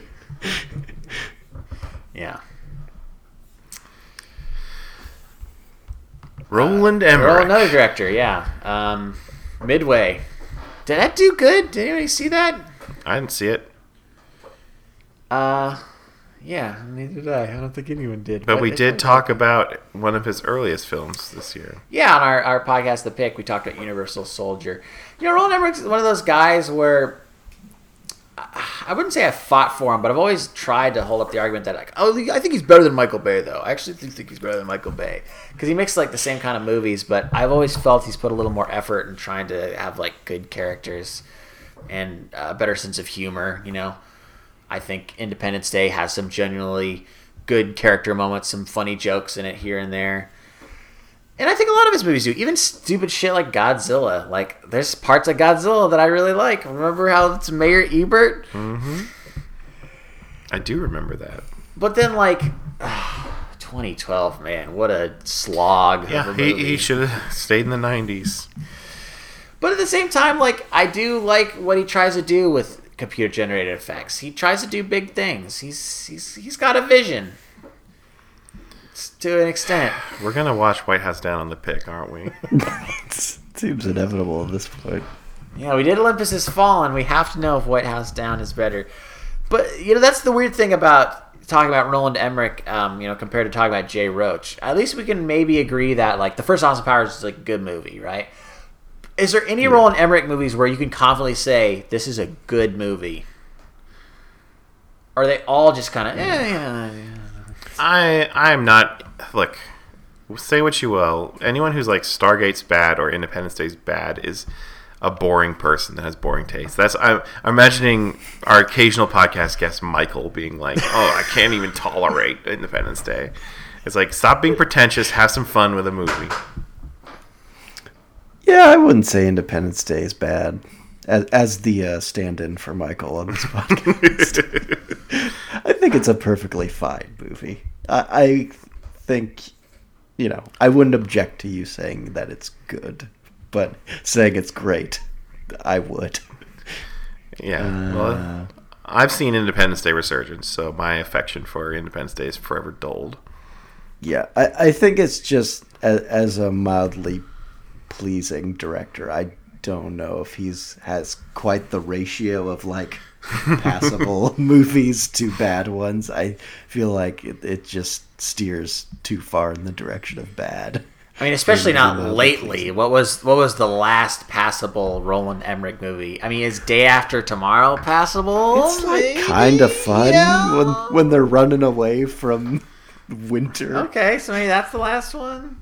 That's still so long. Certainly ago. not like It's still- ten thousand BC or was it, Anonymous? Or didn't he make a movie about like Stonewall that was just really tonally wrong? It was an epic riot. He made that fake Shakespeare movie. Yeah, I think that's what Anonymous, right? Oh, yeah, that what it's yeah, called? that's what yeah. is. Where do you think that movie comes down? Do you think it concludes that Shakespeare's a fake? Probably. I don't know, it seems like that's the whole hook of the movie.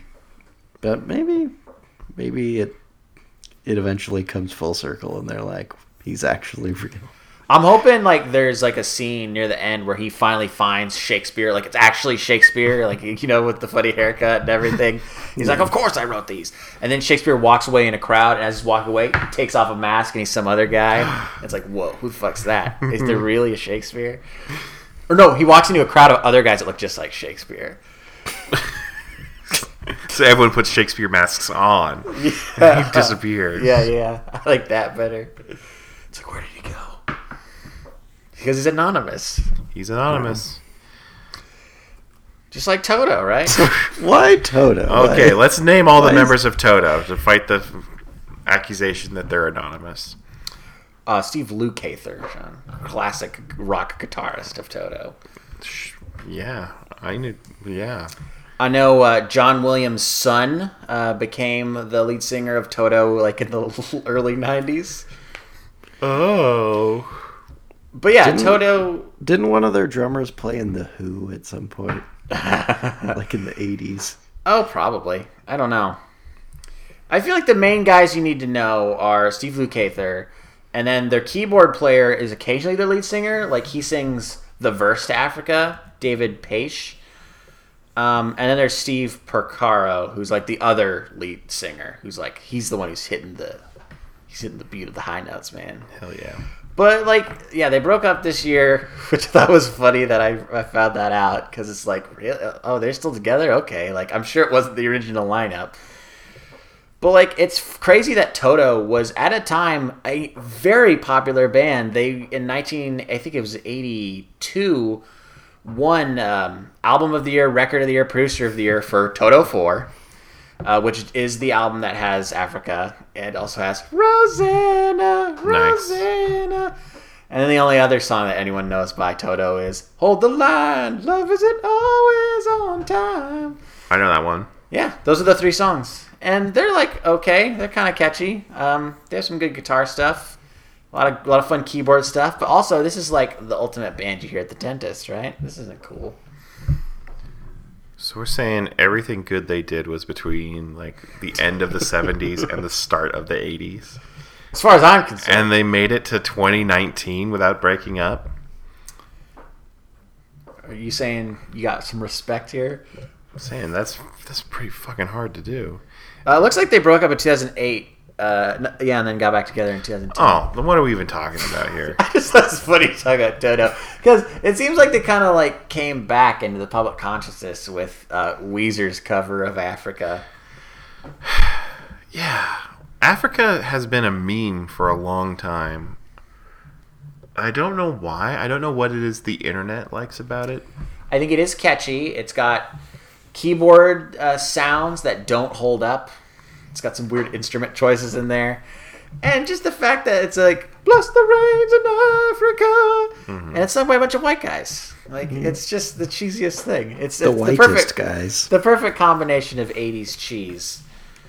I think people really, they like that. It's funny, but it's also uh, a catchy song. Colin, I got a question for you. Who is uh, better, Styx or Toto? I guess I'll go Toto. Oh, I think I go Styx. Interesting. I, I just I couldn't think of a third stick song. I Oh, wait, no, I come on. Mr. Roboto, right? Mr. Roboto. You're not thinking of Mr. Roboto. come come sail away and uh, uh, lady, Lady. I guess. Yeah, yeah. Okay, See, there. Colin There's- gets it. there's Don't forget three. too much time on my hands. Ooh, which one's Or, that or one? what's that? Uh, Renegade. Oh, sure, sure, sure. I'm just really happy that I knew when Colin said I couldn't think of his third song. I knew what his two songs were and the one he was forgetting. Yeah, I'm really proud of that. those, those are the ones. So I mean, clearly we're we're such experts on the topic that um, I don't think we need to bore people with any more conversation about us just going into this deep Toto Styx lore. So Yeah, I, I think let's uh, good. let's crown our winner in lifetime achievement. I like uh, Beck because oh, Col- Colin doesn't like Beck. Is it because there's no, too much good no, stuff? I was just I was just thinking about. it. I was just like, yes, yes, that's interesting. Hmm. I didn't chime in because I was doing research on Keanu Reeves, but uh, yeah, Beck, I've always felt like he makes pretty good songs, but I feel like he's not a very good performer himself. He's not much of a singer. Uh, I think he's a great producer, and he, he has some very interesting sounds. I mean, he can't. He when he started becoming popular, it was like, look, he's doing like rap stuff in rock music, and it's like that's like, are we still gonna be fans of Lil Nas X when he is into his fifties? I don't know. You give me a lot to think about there. well, let's look at some of our other nominees. Who else is uh, who's really deserving of that trophy? I think for me, it's down to Beck and, and Jay Roach. Those are the compelling Jay arguments. I Roach is good. I would be okay with Disney also. Um, Disney's an ominous choice. I feel like we put ourselves on the path that Disney breaks bad if we make Disney our lifetime achievement in mildly pleasure this year. or they'll just like shut down our website. they could do it like they're so powerful. You can't say that about Jay Roach. well, he could use the publicity. Sure. Why not? Let's do Jay Roach. All right. Congratulations uh, on a lifetime of mildly pleasing achievement, uh, Jay Roach. All right, here we go. The big three. The, the best performance by an actor in a film, if by best we mean most mildly pleasing. And our first nominee is Jake Gyllenhaal. Specifically for Velvet Buzzsaw, he was also in Spider Man Far From Home in 2019, and maybe another movie that I don't know about. I like the Spider-Man performance. It's very good. A lot of people good. are like, Mysterio's great, I want him back. And that's Mysterio. No one gives a fuck about Mysterio except that he wears a fishbowl on his head. and he changed that. yeah, man. Uh, did you guys see Velvet Buzzsaw? Hell no. It was a Netflix uh, original from Dan Gilroy, who uh, the started his one. career strong Ooh, very with strong. Uh, with Nightcrawler, and then made Roman J. Israel Esquire, and now is did Velvet Buzzsaw, which is a horror movie about the art world. And Jake Gyllenhaal plays an art critic, very eccentric, weird accent, bisexual. He's very Andy Warhol esque. It's a bizarre performance, and it's kind of fun sometimes. But other times, it's like, what is this character? Why is Jake Gyllenhaal playing this character? I kind of feel like Jake Gyllenhaal's too handsome and hot to play this character. Like, there's a scene where he takes off his shirt and he's like beyond ripped. Oh, well, because he's he's he's got that Disney money. He's getting Disney ripped like like- Kumail Nanjiani. It- yeah, but it's just like I, I- couldn't imagine like if I was watching like something with uh, Andy Warhol and Andy Warhol took off his shirt and he's got like a six pack. It's weird. and he grated cheese on his abs. You know, he did really like WWF. So maybe he was just trying to get ready.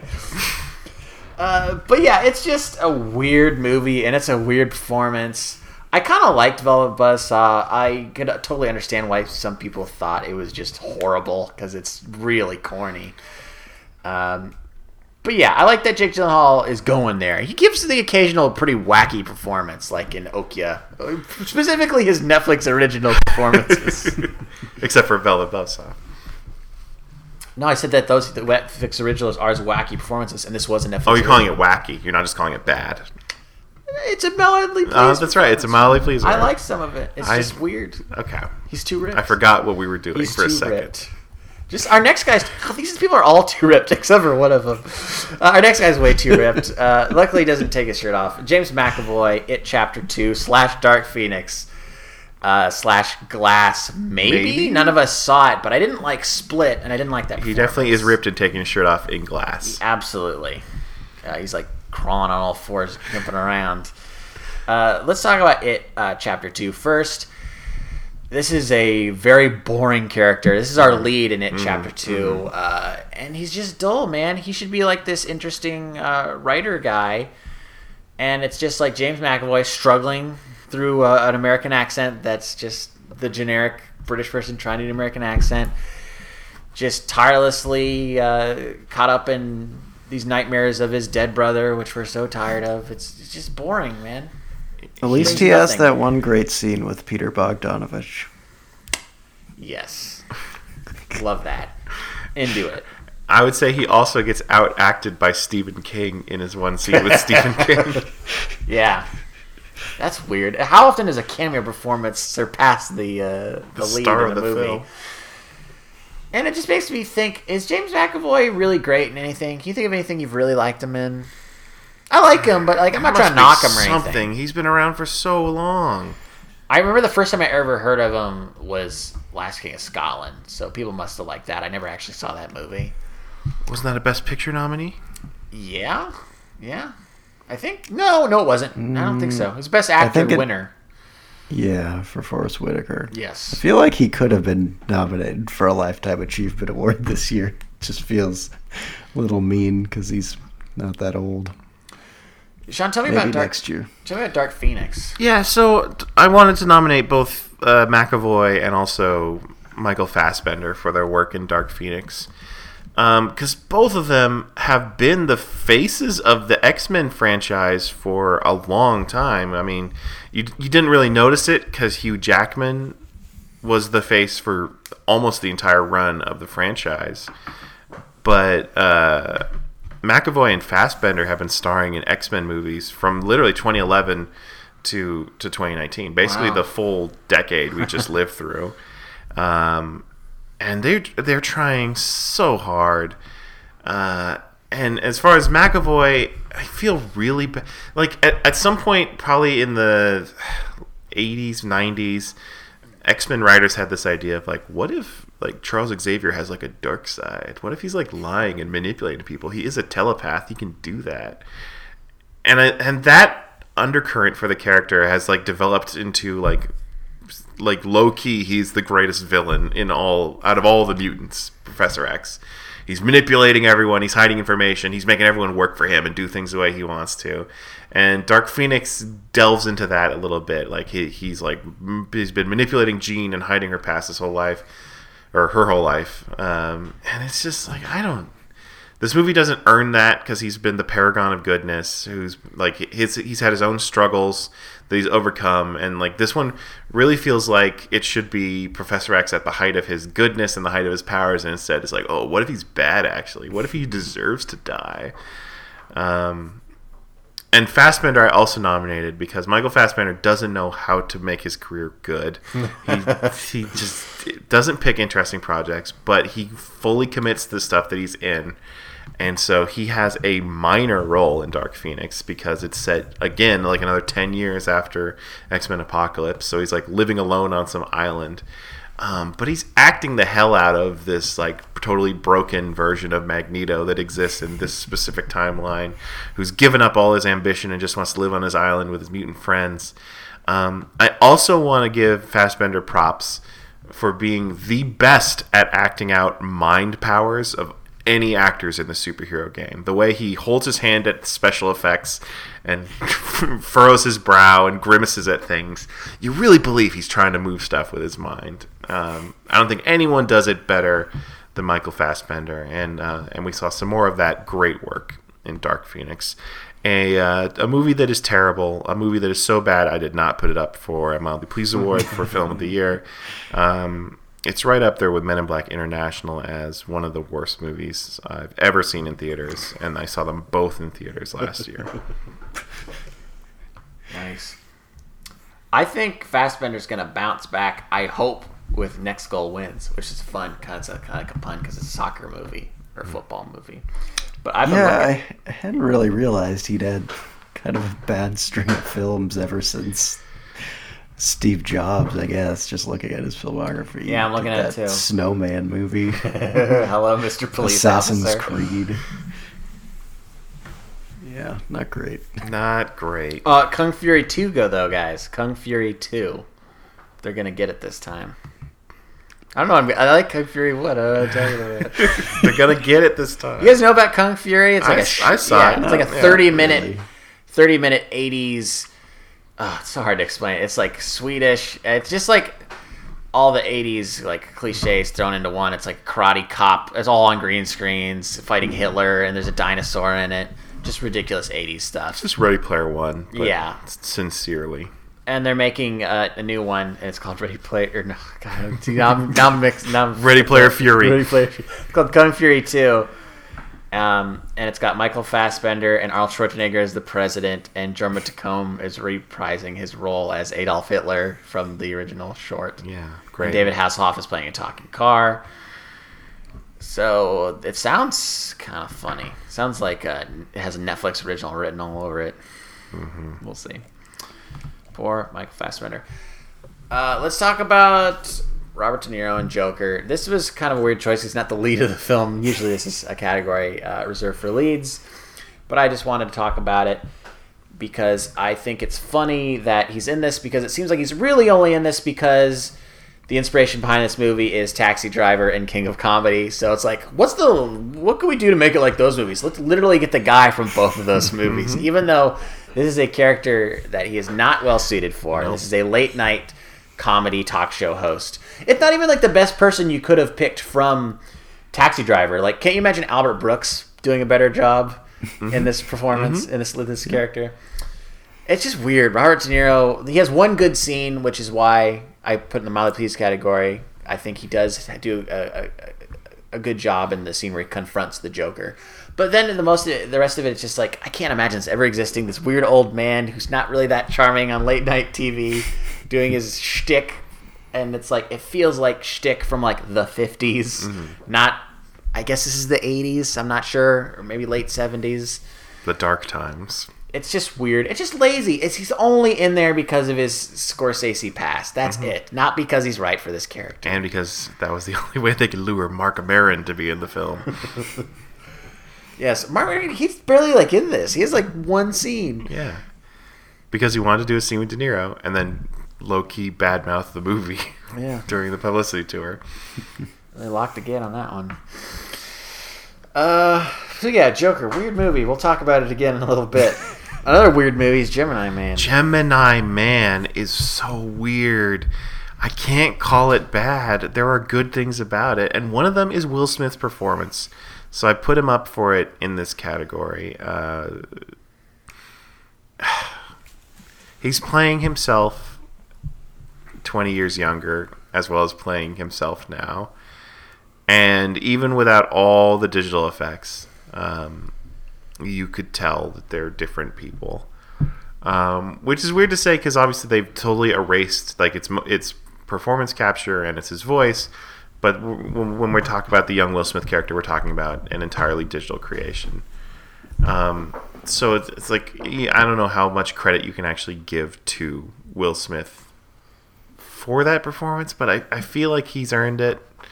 Um, as as much as we like, it, it's become commonplace to criticize Will Smith. He's just he's looking for that next big hit, and he doesn't know where to find it. So he just keeps taking these weird movies um, where like we can all tell from a distance this is not going to be a hit, but for some reason he thinks that's the one that's going to slow the skid for him. And Gemini Man has these. I don't know. There's, there's something about it that's impressive, even though it's really dumb and some of the action doesn't work because of the fancy way the movie was made. But I don't know. I don't know. I can't hate it. You ever had that feeling, Colin? You just can't hate it.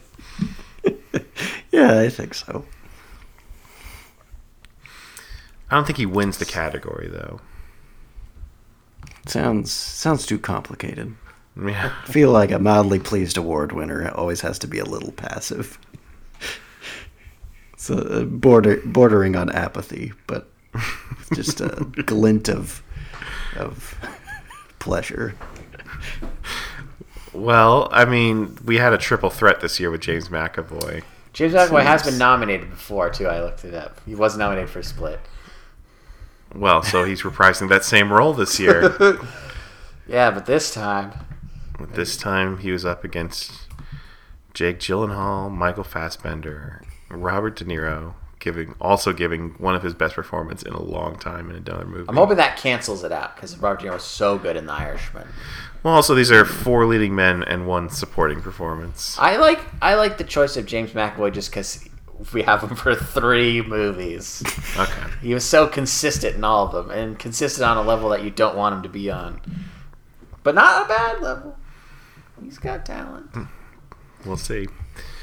So we're giving it to McAvoy. Yes. Yeah, let's do it. All right.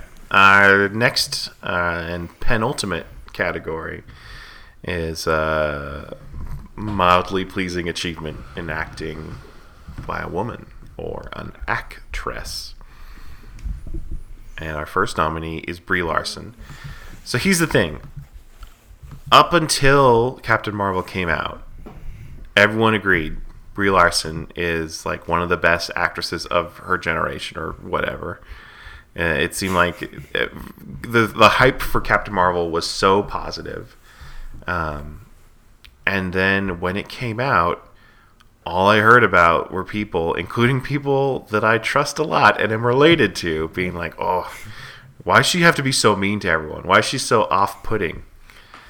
Um, that wasn't personally my reaction to the character uh, Carol Danvers. I thought uh, she was playing someone who is tough and she doesn't take anyone's bullshit, and that's cool. That's not threatening to me. But I know enough people had a negative reaction to Captain Marvel that I thought we, we had to put on this list. Yeah. I like the performance. I feel like people complaining about her being mean seems a little sexist. Like, did, we, did anyone ever complain about like Steven Skull being like he's so mean in his movies? no, nobody cares because nobody cares if you're a tough guy in an action movie, but if you're a tough chick in an action movie, suddenly it's a problem. I like this performance. I think people are dumb. What about the problem that people say she's so powerful in Captain Marvel that they had to like send her to another planet in Endgame to like take her out of the game? Because she's just too powerful. She just kill everybody. Did you get that vibe? That she was too powerful. That Captain Marvel's too powerful. I, I, I mean, I guess I didn't get that vibe, but I feel like now we're straying a little bit Yeah. from the quality of the performance. It's like, what is, what is She's too powerful. thing? Ev- Everyone in the Avengers universe is too powerful.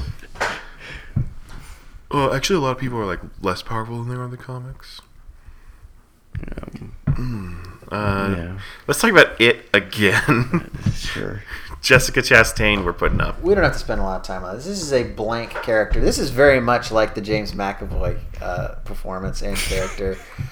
This one was weirder to me because you always got with uh, with James McAvoy's character. Like it, it's it's the, the death of his brother that defines him. That's the trauma he's dealing with. With Jessica Chastain, there's mostly she's dealing with this domestic abuse uh, or her father, like the trauma that her father inflicted. But then also they're like, but there's a love story going on and this poem she cares about a lot. Um, and I guess she's gonna fall in love at the end of the movie, and she's running away from another domestic situation at home. That's like, did she kill that guy? What's going on? In the book, she got yeah, she, that guy got his comeuppance, but that didn't happen in the movie, so it felt really weird to include it at all. It's like let's just traumatize his character and like give her nothing to do and give her no redemption. Uh, she'll just fall in love. it's just a boring character. I mean, Jessica Chastain's always talented, but there's only so much you can do with this kind of character. hmm Definitely disappointing considering how much I like that character in the first It movie. Yeah, I think everyone agreed that that actress was one of the best performances in it, Yeah. Chapter One. So this is yeah, it just really fell flat. Whatever really that little girl's name is, Sophia Lillis or something, I think. Willis. Lillis or Lilith? Lillis? Sophia Lillis, I think. I don't know. know. Yeah, she's good. Um, yeah, but yeah, you nailed it, whatever. Sophia Lillis. okay, nice. Uh, next is uh, an actress who I didn't realize has won this category before. uh, Lily James for yesterday. Lily James previously won this category for Baby Driver. It's funny because I was Oh, gonna right. go. I was gonna go into this being like, um, man, you know, I just didn't really like her in Baby Driver. Totally forgetting that. Yeah, well, that's why we nominated for a mildly pleased award. Like she's she's charming, and it, I, I nominated her for yesterday, which is a Richard Curtis movie. So yeah, of course, if you're a woman, Richard Curtis movie, you're not gonna have much to do, and you're pretty much just the object of some dude's affection. Uh, spoiler alert: they don't end up together though. She ends up with some other guy, so that's kind of a nice change This Is of it pace. John Lennon? Could you imagine us together? Um, she plays like the guy's manager, kind of. Um, but it's you're always thinking they're maybe going to get together. But it's a boring character. She's not that funny. She's uh, they kind of try to play her off as like, oh, I'm kind of like befuddled and quirky, but it's like she's very beautiful, and it's hard to believe that she's like that. Um, but yeah, I don't know. I just Lily James is not really doing much for me. I think she kind of came into the spotlight with that Cinderella movie, which was a, like a huge hit, but I never saw. I wanted to talk about. I wanted to go off on a tangent about Baby Driver, but we probably did that when we talked about it years ago. I wanted to mention. Uh, I like the movie Baby Driver, but do you guys think that is a well cast movie? Well, I mean, this was a big controversy at the time because I did not like Jamie Foxx's performance, and you guys did. But now I'm looking back, I'm like, how much better would that movie have been with a, like an entirely different cast, or even just an all British cast? kind of a weird one. I mean, having Kevin Spacey there looking after a young boy is also weird. I will also point out that Ansel Elgort won that category for actor Wow. for the Mildly Pleased Awards. And her character was Deborah, right? And they used the Beck song "Deborah" to introduce her, and then we talked about Beck all this connected, year. yeah. Uh, but yeah, this is just kind of a boring whatever performance. Uh, I don't feel the need to give Lily Yeah. James another Mildly Pleased award. I say that like it's like a horrible dishonor. It's like you're fine, you know. Yeah. It's like it's okay. It just it didn't blow us away. Um, I put up Mackenzie Davis for her work in Terminator Dark Fate. Um, this was a role that a lot of people were hyping up before a lot of the trailers came out, and we realized how much of a Sarah Connor movie this was going to end up being. Yeah. Um, and that was definitely the case when I actually saw the movie too, where the two new leads take a side uh, and and and let the two returning leads take over the movie. Um, but very early on, Mackenzie Davis is playing this. Uh, uh, it's basically what I described Vin Diesel being earlier, like genetically enhanced with nanomachines, super soldier, uh, who's traveled back in time to save uh, basically the next generation Sarah Connor, uh, this other woman, um, and she's super tough, and she's fighting the weird black goop Terminator. Um, and she's got short hair and she's got tank top and her big muscly arms are out. Um, she seems cool, and then then they're like, but But after she uses her powers for five minutes, she needs to sleep a lot and eat a lot of calories and take an ice bath and all this stuff, Universal Soldier. just like Universal Soldier. Yes. Uh, and it's like, oh man, this was fun, and now it's lame. Now that they've humanized her in such a boring way, um, I, I lost interest. But I respect the original intent of the role. Too bad because Mackenzie Davis is one of those actresses who I, I really want to like. She just hasn't quite found the project that I'm interested in. She was very good in that uh, San Junipero Black Mirror episode, though. Yeah, But that so far, that's really all I've I've been really into. I know people really like *Halt and Catch Fire*, and I never watched it. Yeah, and uh, it's like I don't need to watch her yelling at Sarah Connor for not doing things the way she likes to, just as much as I get to. Uh, so hopefully they'll figure something else out, but not with her because spoiler alert, she don't make it.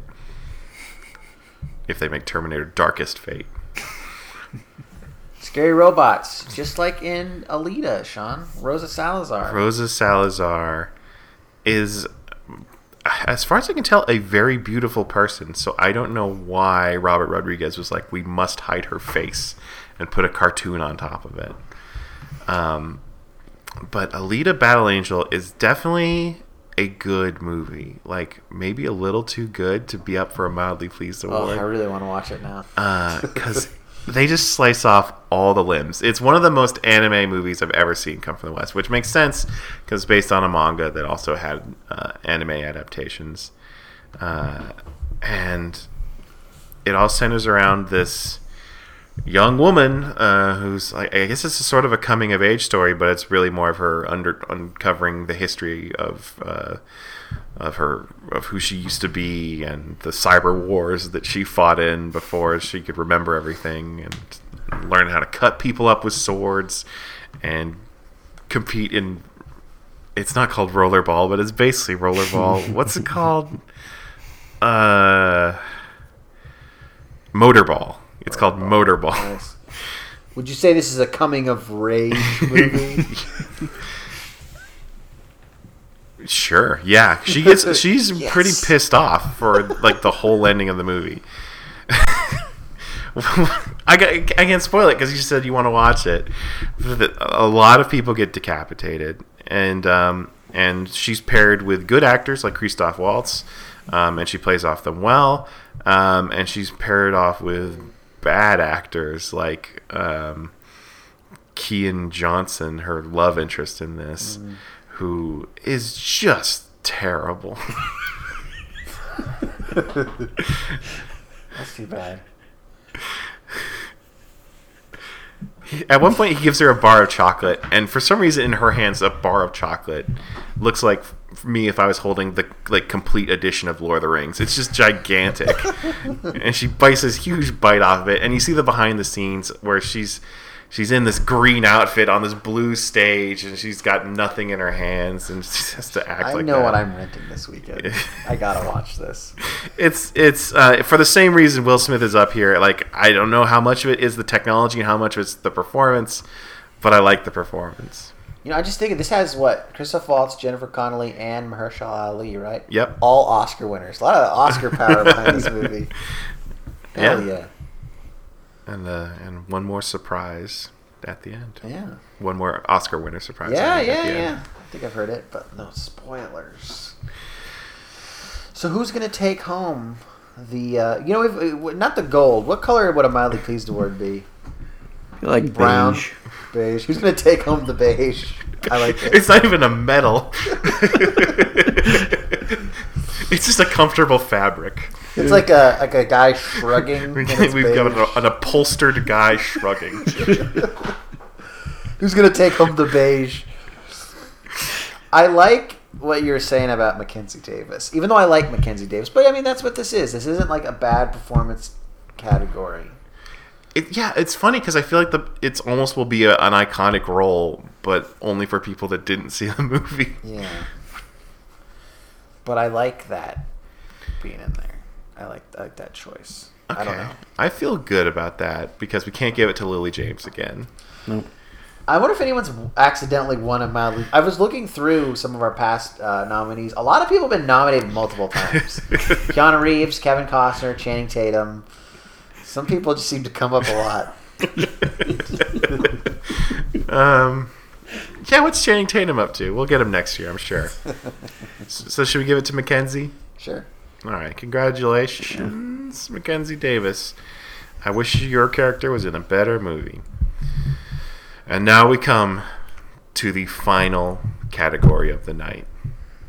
The mildly uple- the mildly uppleasing movie of the year. What is uppleasing? Well, maybe Fast and Furious presents Hobbs and Shaw. I didn't see it, guys. What went wrong, and what went right? I saw it twice Wow. in in a two day span. Okay. Wow. Weird. Uh, I know I saw it with you the first time because I've seen most of the recent Fast and Furious movies with you in theaters because it's like our thing, I guess. We're we're we're like Hobbs and Shaw, except we don't Who's who? hate each other and we don't talk about each other's balls as much as they do. Uh, well, Colin's obviously Shaw. Yeah. Cause Yeah, definitely. Cause Shaw's like, I just want to do it on my own. I'm the best at what I do. Sounds like Colin. And Hobbs is like, I just want to do it on my own. I'm the best at what I do. This is the problem with Hobbs and Shaw. They have two characters who are exactly the fucking same, and they have to tr- they have to make it like they're the odd couple. And to the movie's credit, they find a way to make a fairly compelling case. But then at the end of the movie, it's like, oh, we're exactly the same. We have the, all the same goals, and we should just team up. So um, it just repeats the arc from their last Fast and Furious movie, Fate of the Furious, which is one of the low points of the whole franchise. So I get why they'd be like, maybe people didn't see that, but I did. I saw that shit twice in theaters, and I know that they did the exact same arc in Hobbs and Shaw. Um, but but yeah, the, it, it opens up with a lot of. Um, uh, juxtaposition, right? Like they show, like Hobbs wakes up and he's like sweaty and he's got to like drink raw eggs, while Shaw wakes up and he's like in a very clean, pristine apartment and he like makes an omelet, all fancy style. Because he's British. Because he's British. All British people are very neat. And just fancy. inherently fancy. Fancy style. Um, which, like on paper, it's like they both wake up at the same time and eat eggs. So they're the same person, but they have you know a different take on it. And Also, and they do it in different time zones, apparently. well, yeah, of course. Um, I don't know. There, there are some fun sequences. I feel like it feels more fake than a lot of the Fast and Furious action sequences do. Um, I, I think one of the things that makes the series worthwhile is their commitment to doing as much with cars as they actually can. I mean, this is a series that literally dropped cars out of an airplane with parachutes. So it's it's not as exciting when they have uh, Idris Elba riding around with his robot bicycle best friend. Um, the that stuff's okay. You know, it's not terrible. Yeah. Like, like they it does- definitely introduced some sci-fi elements into the movie, which is kind of a stretch. Yeah, there's some Fast problematic Furious, stuff but- where they have like, is that going to be what Fast Nine is like this year? Yeah. Now that they literally have Black Superman as a villain. Mm-hmm.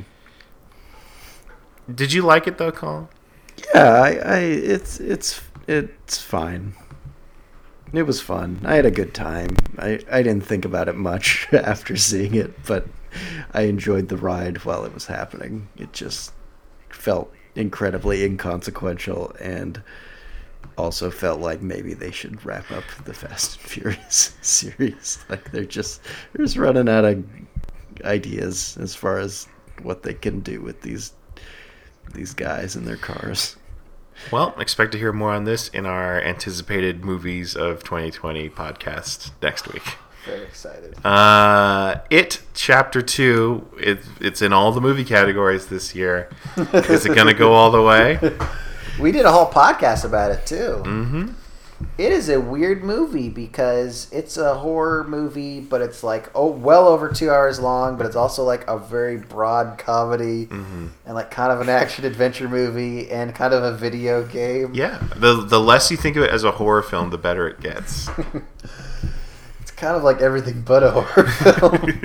it's a really goofy movie. It's weird. It's a weird movie. Remember when they take out his little clown heart? And he's like a little shrunken. And he's like, he's like, no. That's the end of this action black blockbuster horror franchise. It's the end of one of the great horror characters of all time, one of the scariest villains that ever lived. Although, He squish his uh, baby clown heart. Spoilers, by the way. sorry. Uh, yeah, it's just fucking weird, man. I mean, it's a weird ass book. It's crazy that the first one was as good as it was, and the fact that there's anything good in any of this crazy cocaine fueled mess, like, props, man. That's that's not an easy task. So I give it a lot of respect for that, and I like Bill Hader in this movie, and some of the special effects are pretty cool. It's just it's too much. Remember when the guy gets puked on? Yeah. They play "Just Call Me Angel." Oh yeah, real Deadpool moment. Hell yeah, sweet deal. Speaking of Deadpool, we also put Joker up in this category. Is Joker like Deadpool? No, not at all. I guess I guess if we're gonna try to make it similar, it's like a very successful movie based off like a secondary character. Yeah, Because we kind of live in this era where like, hey, Venom, he can be uh, the star of a franchise. Morbius, yeah. we're expect to hear more in our least anticipated movies podcast next week. Like Joker, I think now is one of the most. I think it is the most profitable. Like superhero movie in terms of its budget of Mm. all time now because it wasn't a super expensive movie and it made a lot of money. Was it also the most profitable R-rated movie? Of I all think time? I think that's right. Oh my yeah. god! And it's just so weird because, like, the thing is, like, I almost wish I hated Joker more. like, it's fine. Like, it's really well made. It's pretty well acted. It just does not need to exist. It's so pointless. It has nothing to say. It has a gaping Batman hole. Yeah, and it's just like, when's Batman gonna show up? I don't care about this psychopath. Batman needs to beat the shit out of this guy. There's enough lone, white, crazy psychopaths that are violent in America outside of the world of cinema. We have enough of them in the real world. We don't need a movie glamorizing them. But at the same time, it barely glamorizes it. It does not portray this as a happy guy who's succeeding.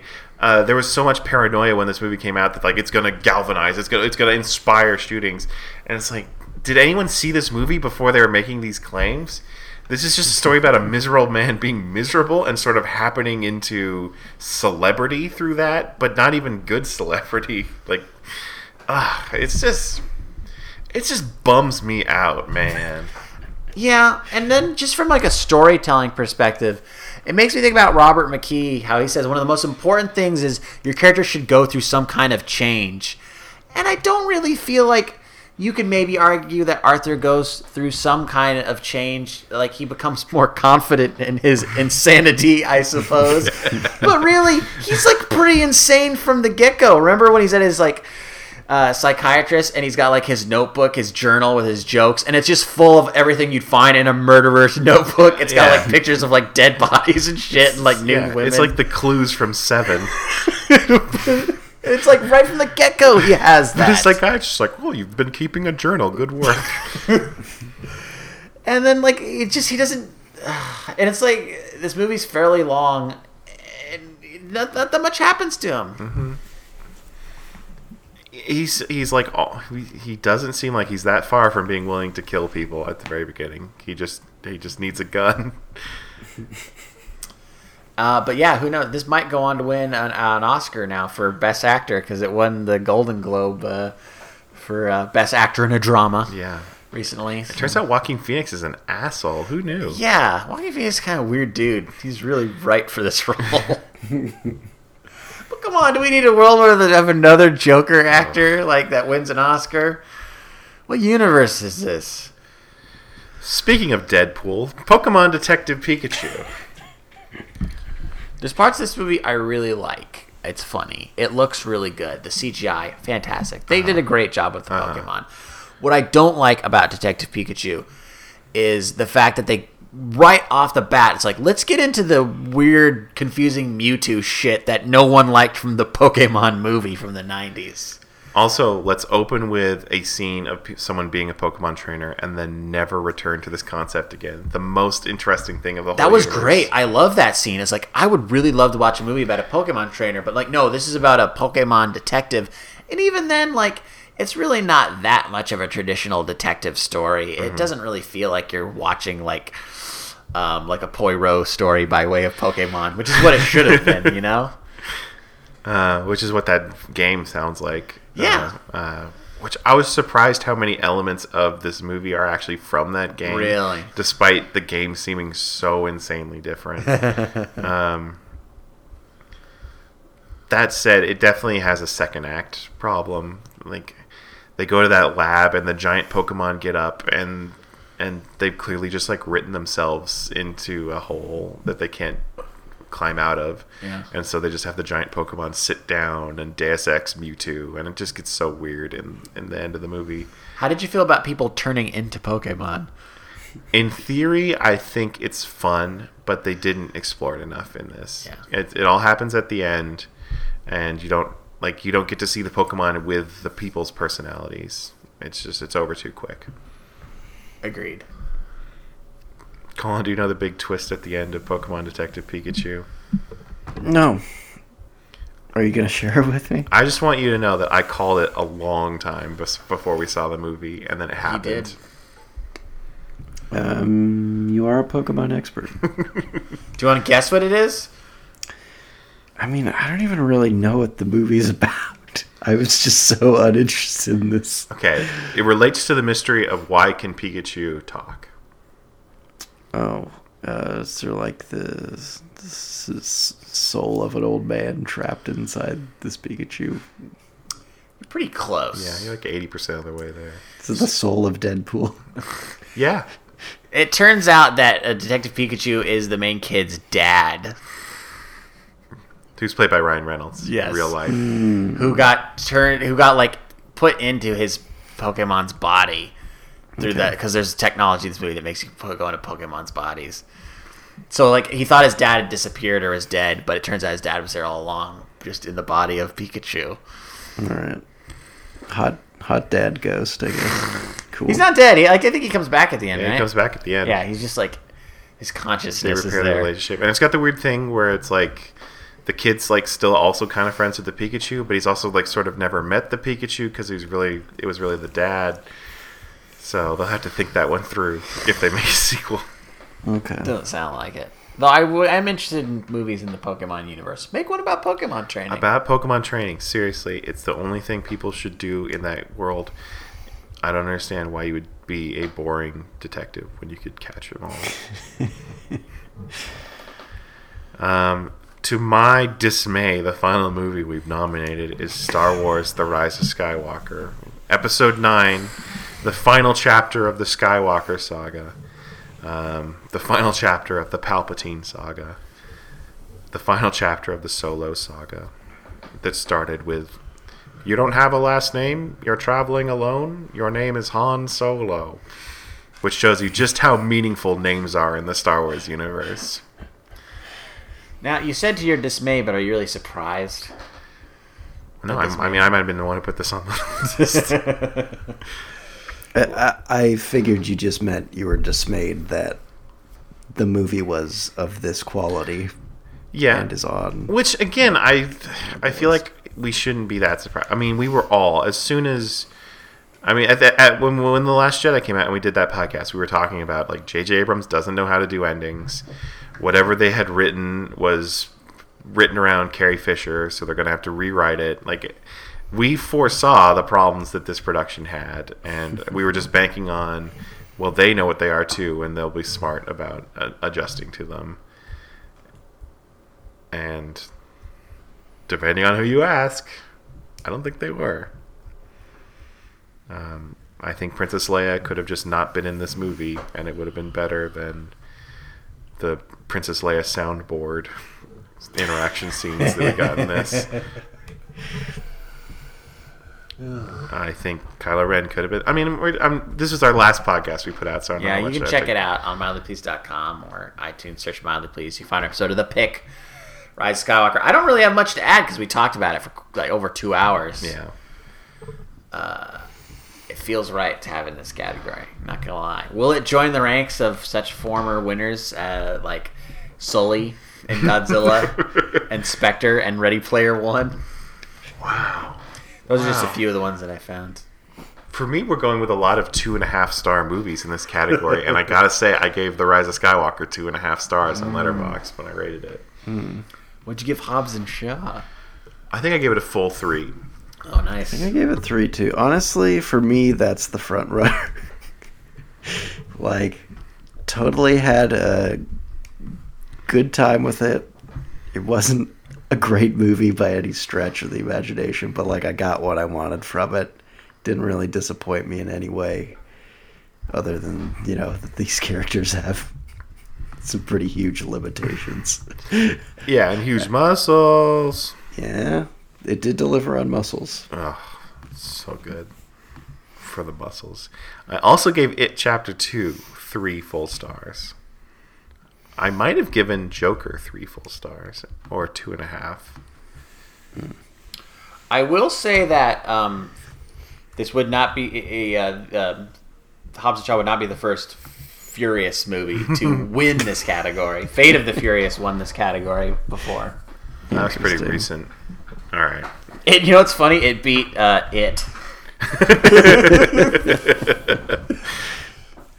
Um, that kind of, that that kind of takes out of contention. There's a lot of parallels looking back at that year. It just like our world just keeps repeating itself. So uh, not that we need to go into it, but our nominees for Mildly Pleased Awards Best Film or Most Mildly Pleasing Film 2017 were Fate of the Furious, Split, which has come up a lot tonight, Roman J. Israel Esquire, which came up tonight, It, and then the other one that didn't really come up is Justice League. yeah. Just we're trapped in this vicious cycle. Yeah. So 2017 was the was also 2019 is what you're saying. We're just same gonna year? be back in two years talking about the new Split movie and the new Ro- the new uh, Dan Gilroy movie, So something with. James McAvoy in it, Mac and some DC failure. So then, what do you think it would be, Sean, if it isn't Hobbs and Shaw? I think John is gesturing towards Star Wars. Hell yeah, I am. I'd I'd be okay with that. It makes me I'm more comfortable with that than I am with Joker. Well, like I, th- uh, I think Joker's a fine movie. It just it pisses me off that it's this cultural phenomenon that doesn't deserve it. How many fucking Joker comics have come out that have done the same thing but better? Like, do we need this? We don't need this, and this is the worst time for it. Remember when he dances that pedophile song? He dances so much in that movie. you cannot overstate how often the Joker is dancing. It's basically a musical. Because he's got to show you how weird his body is. That's what Joaquin Phoenix thinks. Like, look at my weird body in my movies. my body. All right, well then, so Star Wars. I don't know that it's ever actually won. Uh, like I don't think I don't know that Rogue won or uh, or Solo won.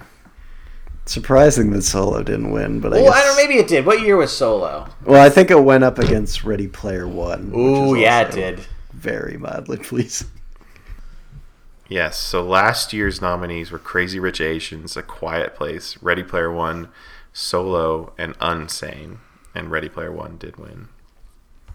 I stand by that. I'm proud. I, I'm proud of all these these past picks, and I'd be I'd be proud to stand by Rise of Skywalker. Jason Statham won Best or Mildly Pleasingest Actor last year too. Mm-hmm. Star of Hobbs and Shaw. We got our favorites. All right, I think it's Star Wars then. Uh, don't don't tell Yeah. Nancy. He'll never read the post. If we He'll never don't tell him, he'll never know. Yeah, I'll never get this far. Um, so that concludes the 2019 uh, Mildly Please Awards.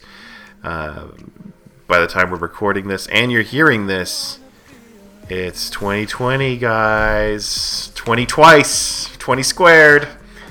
20 to the power 2.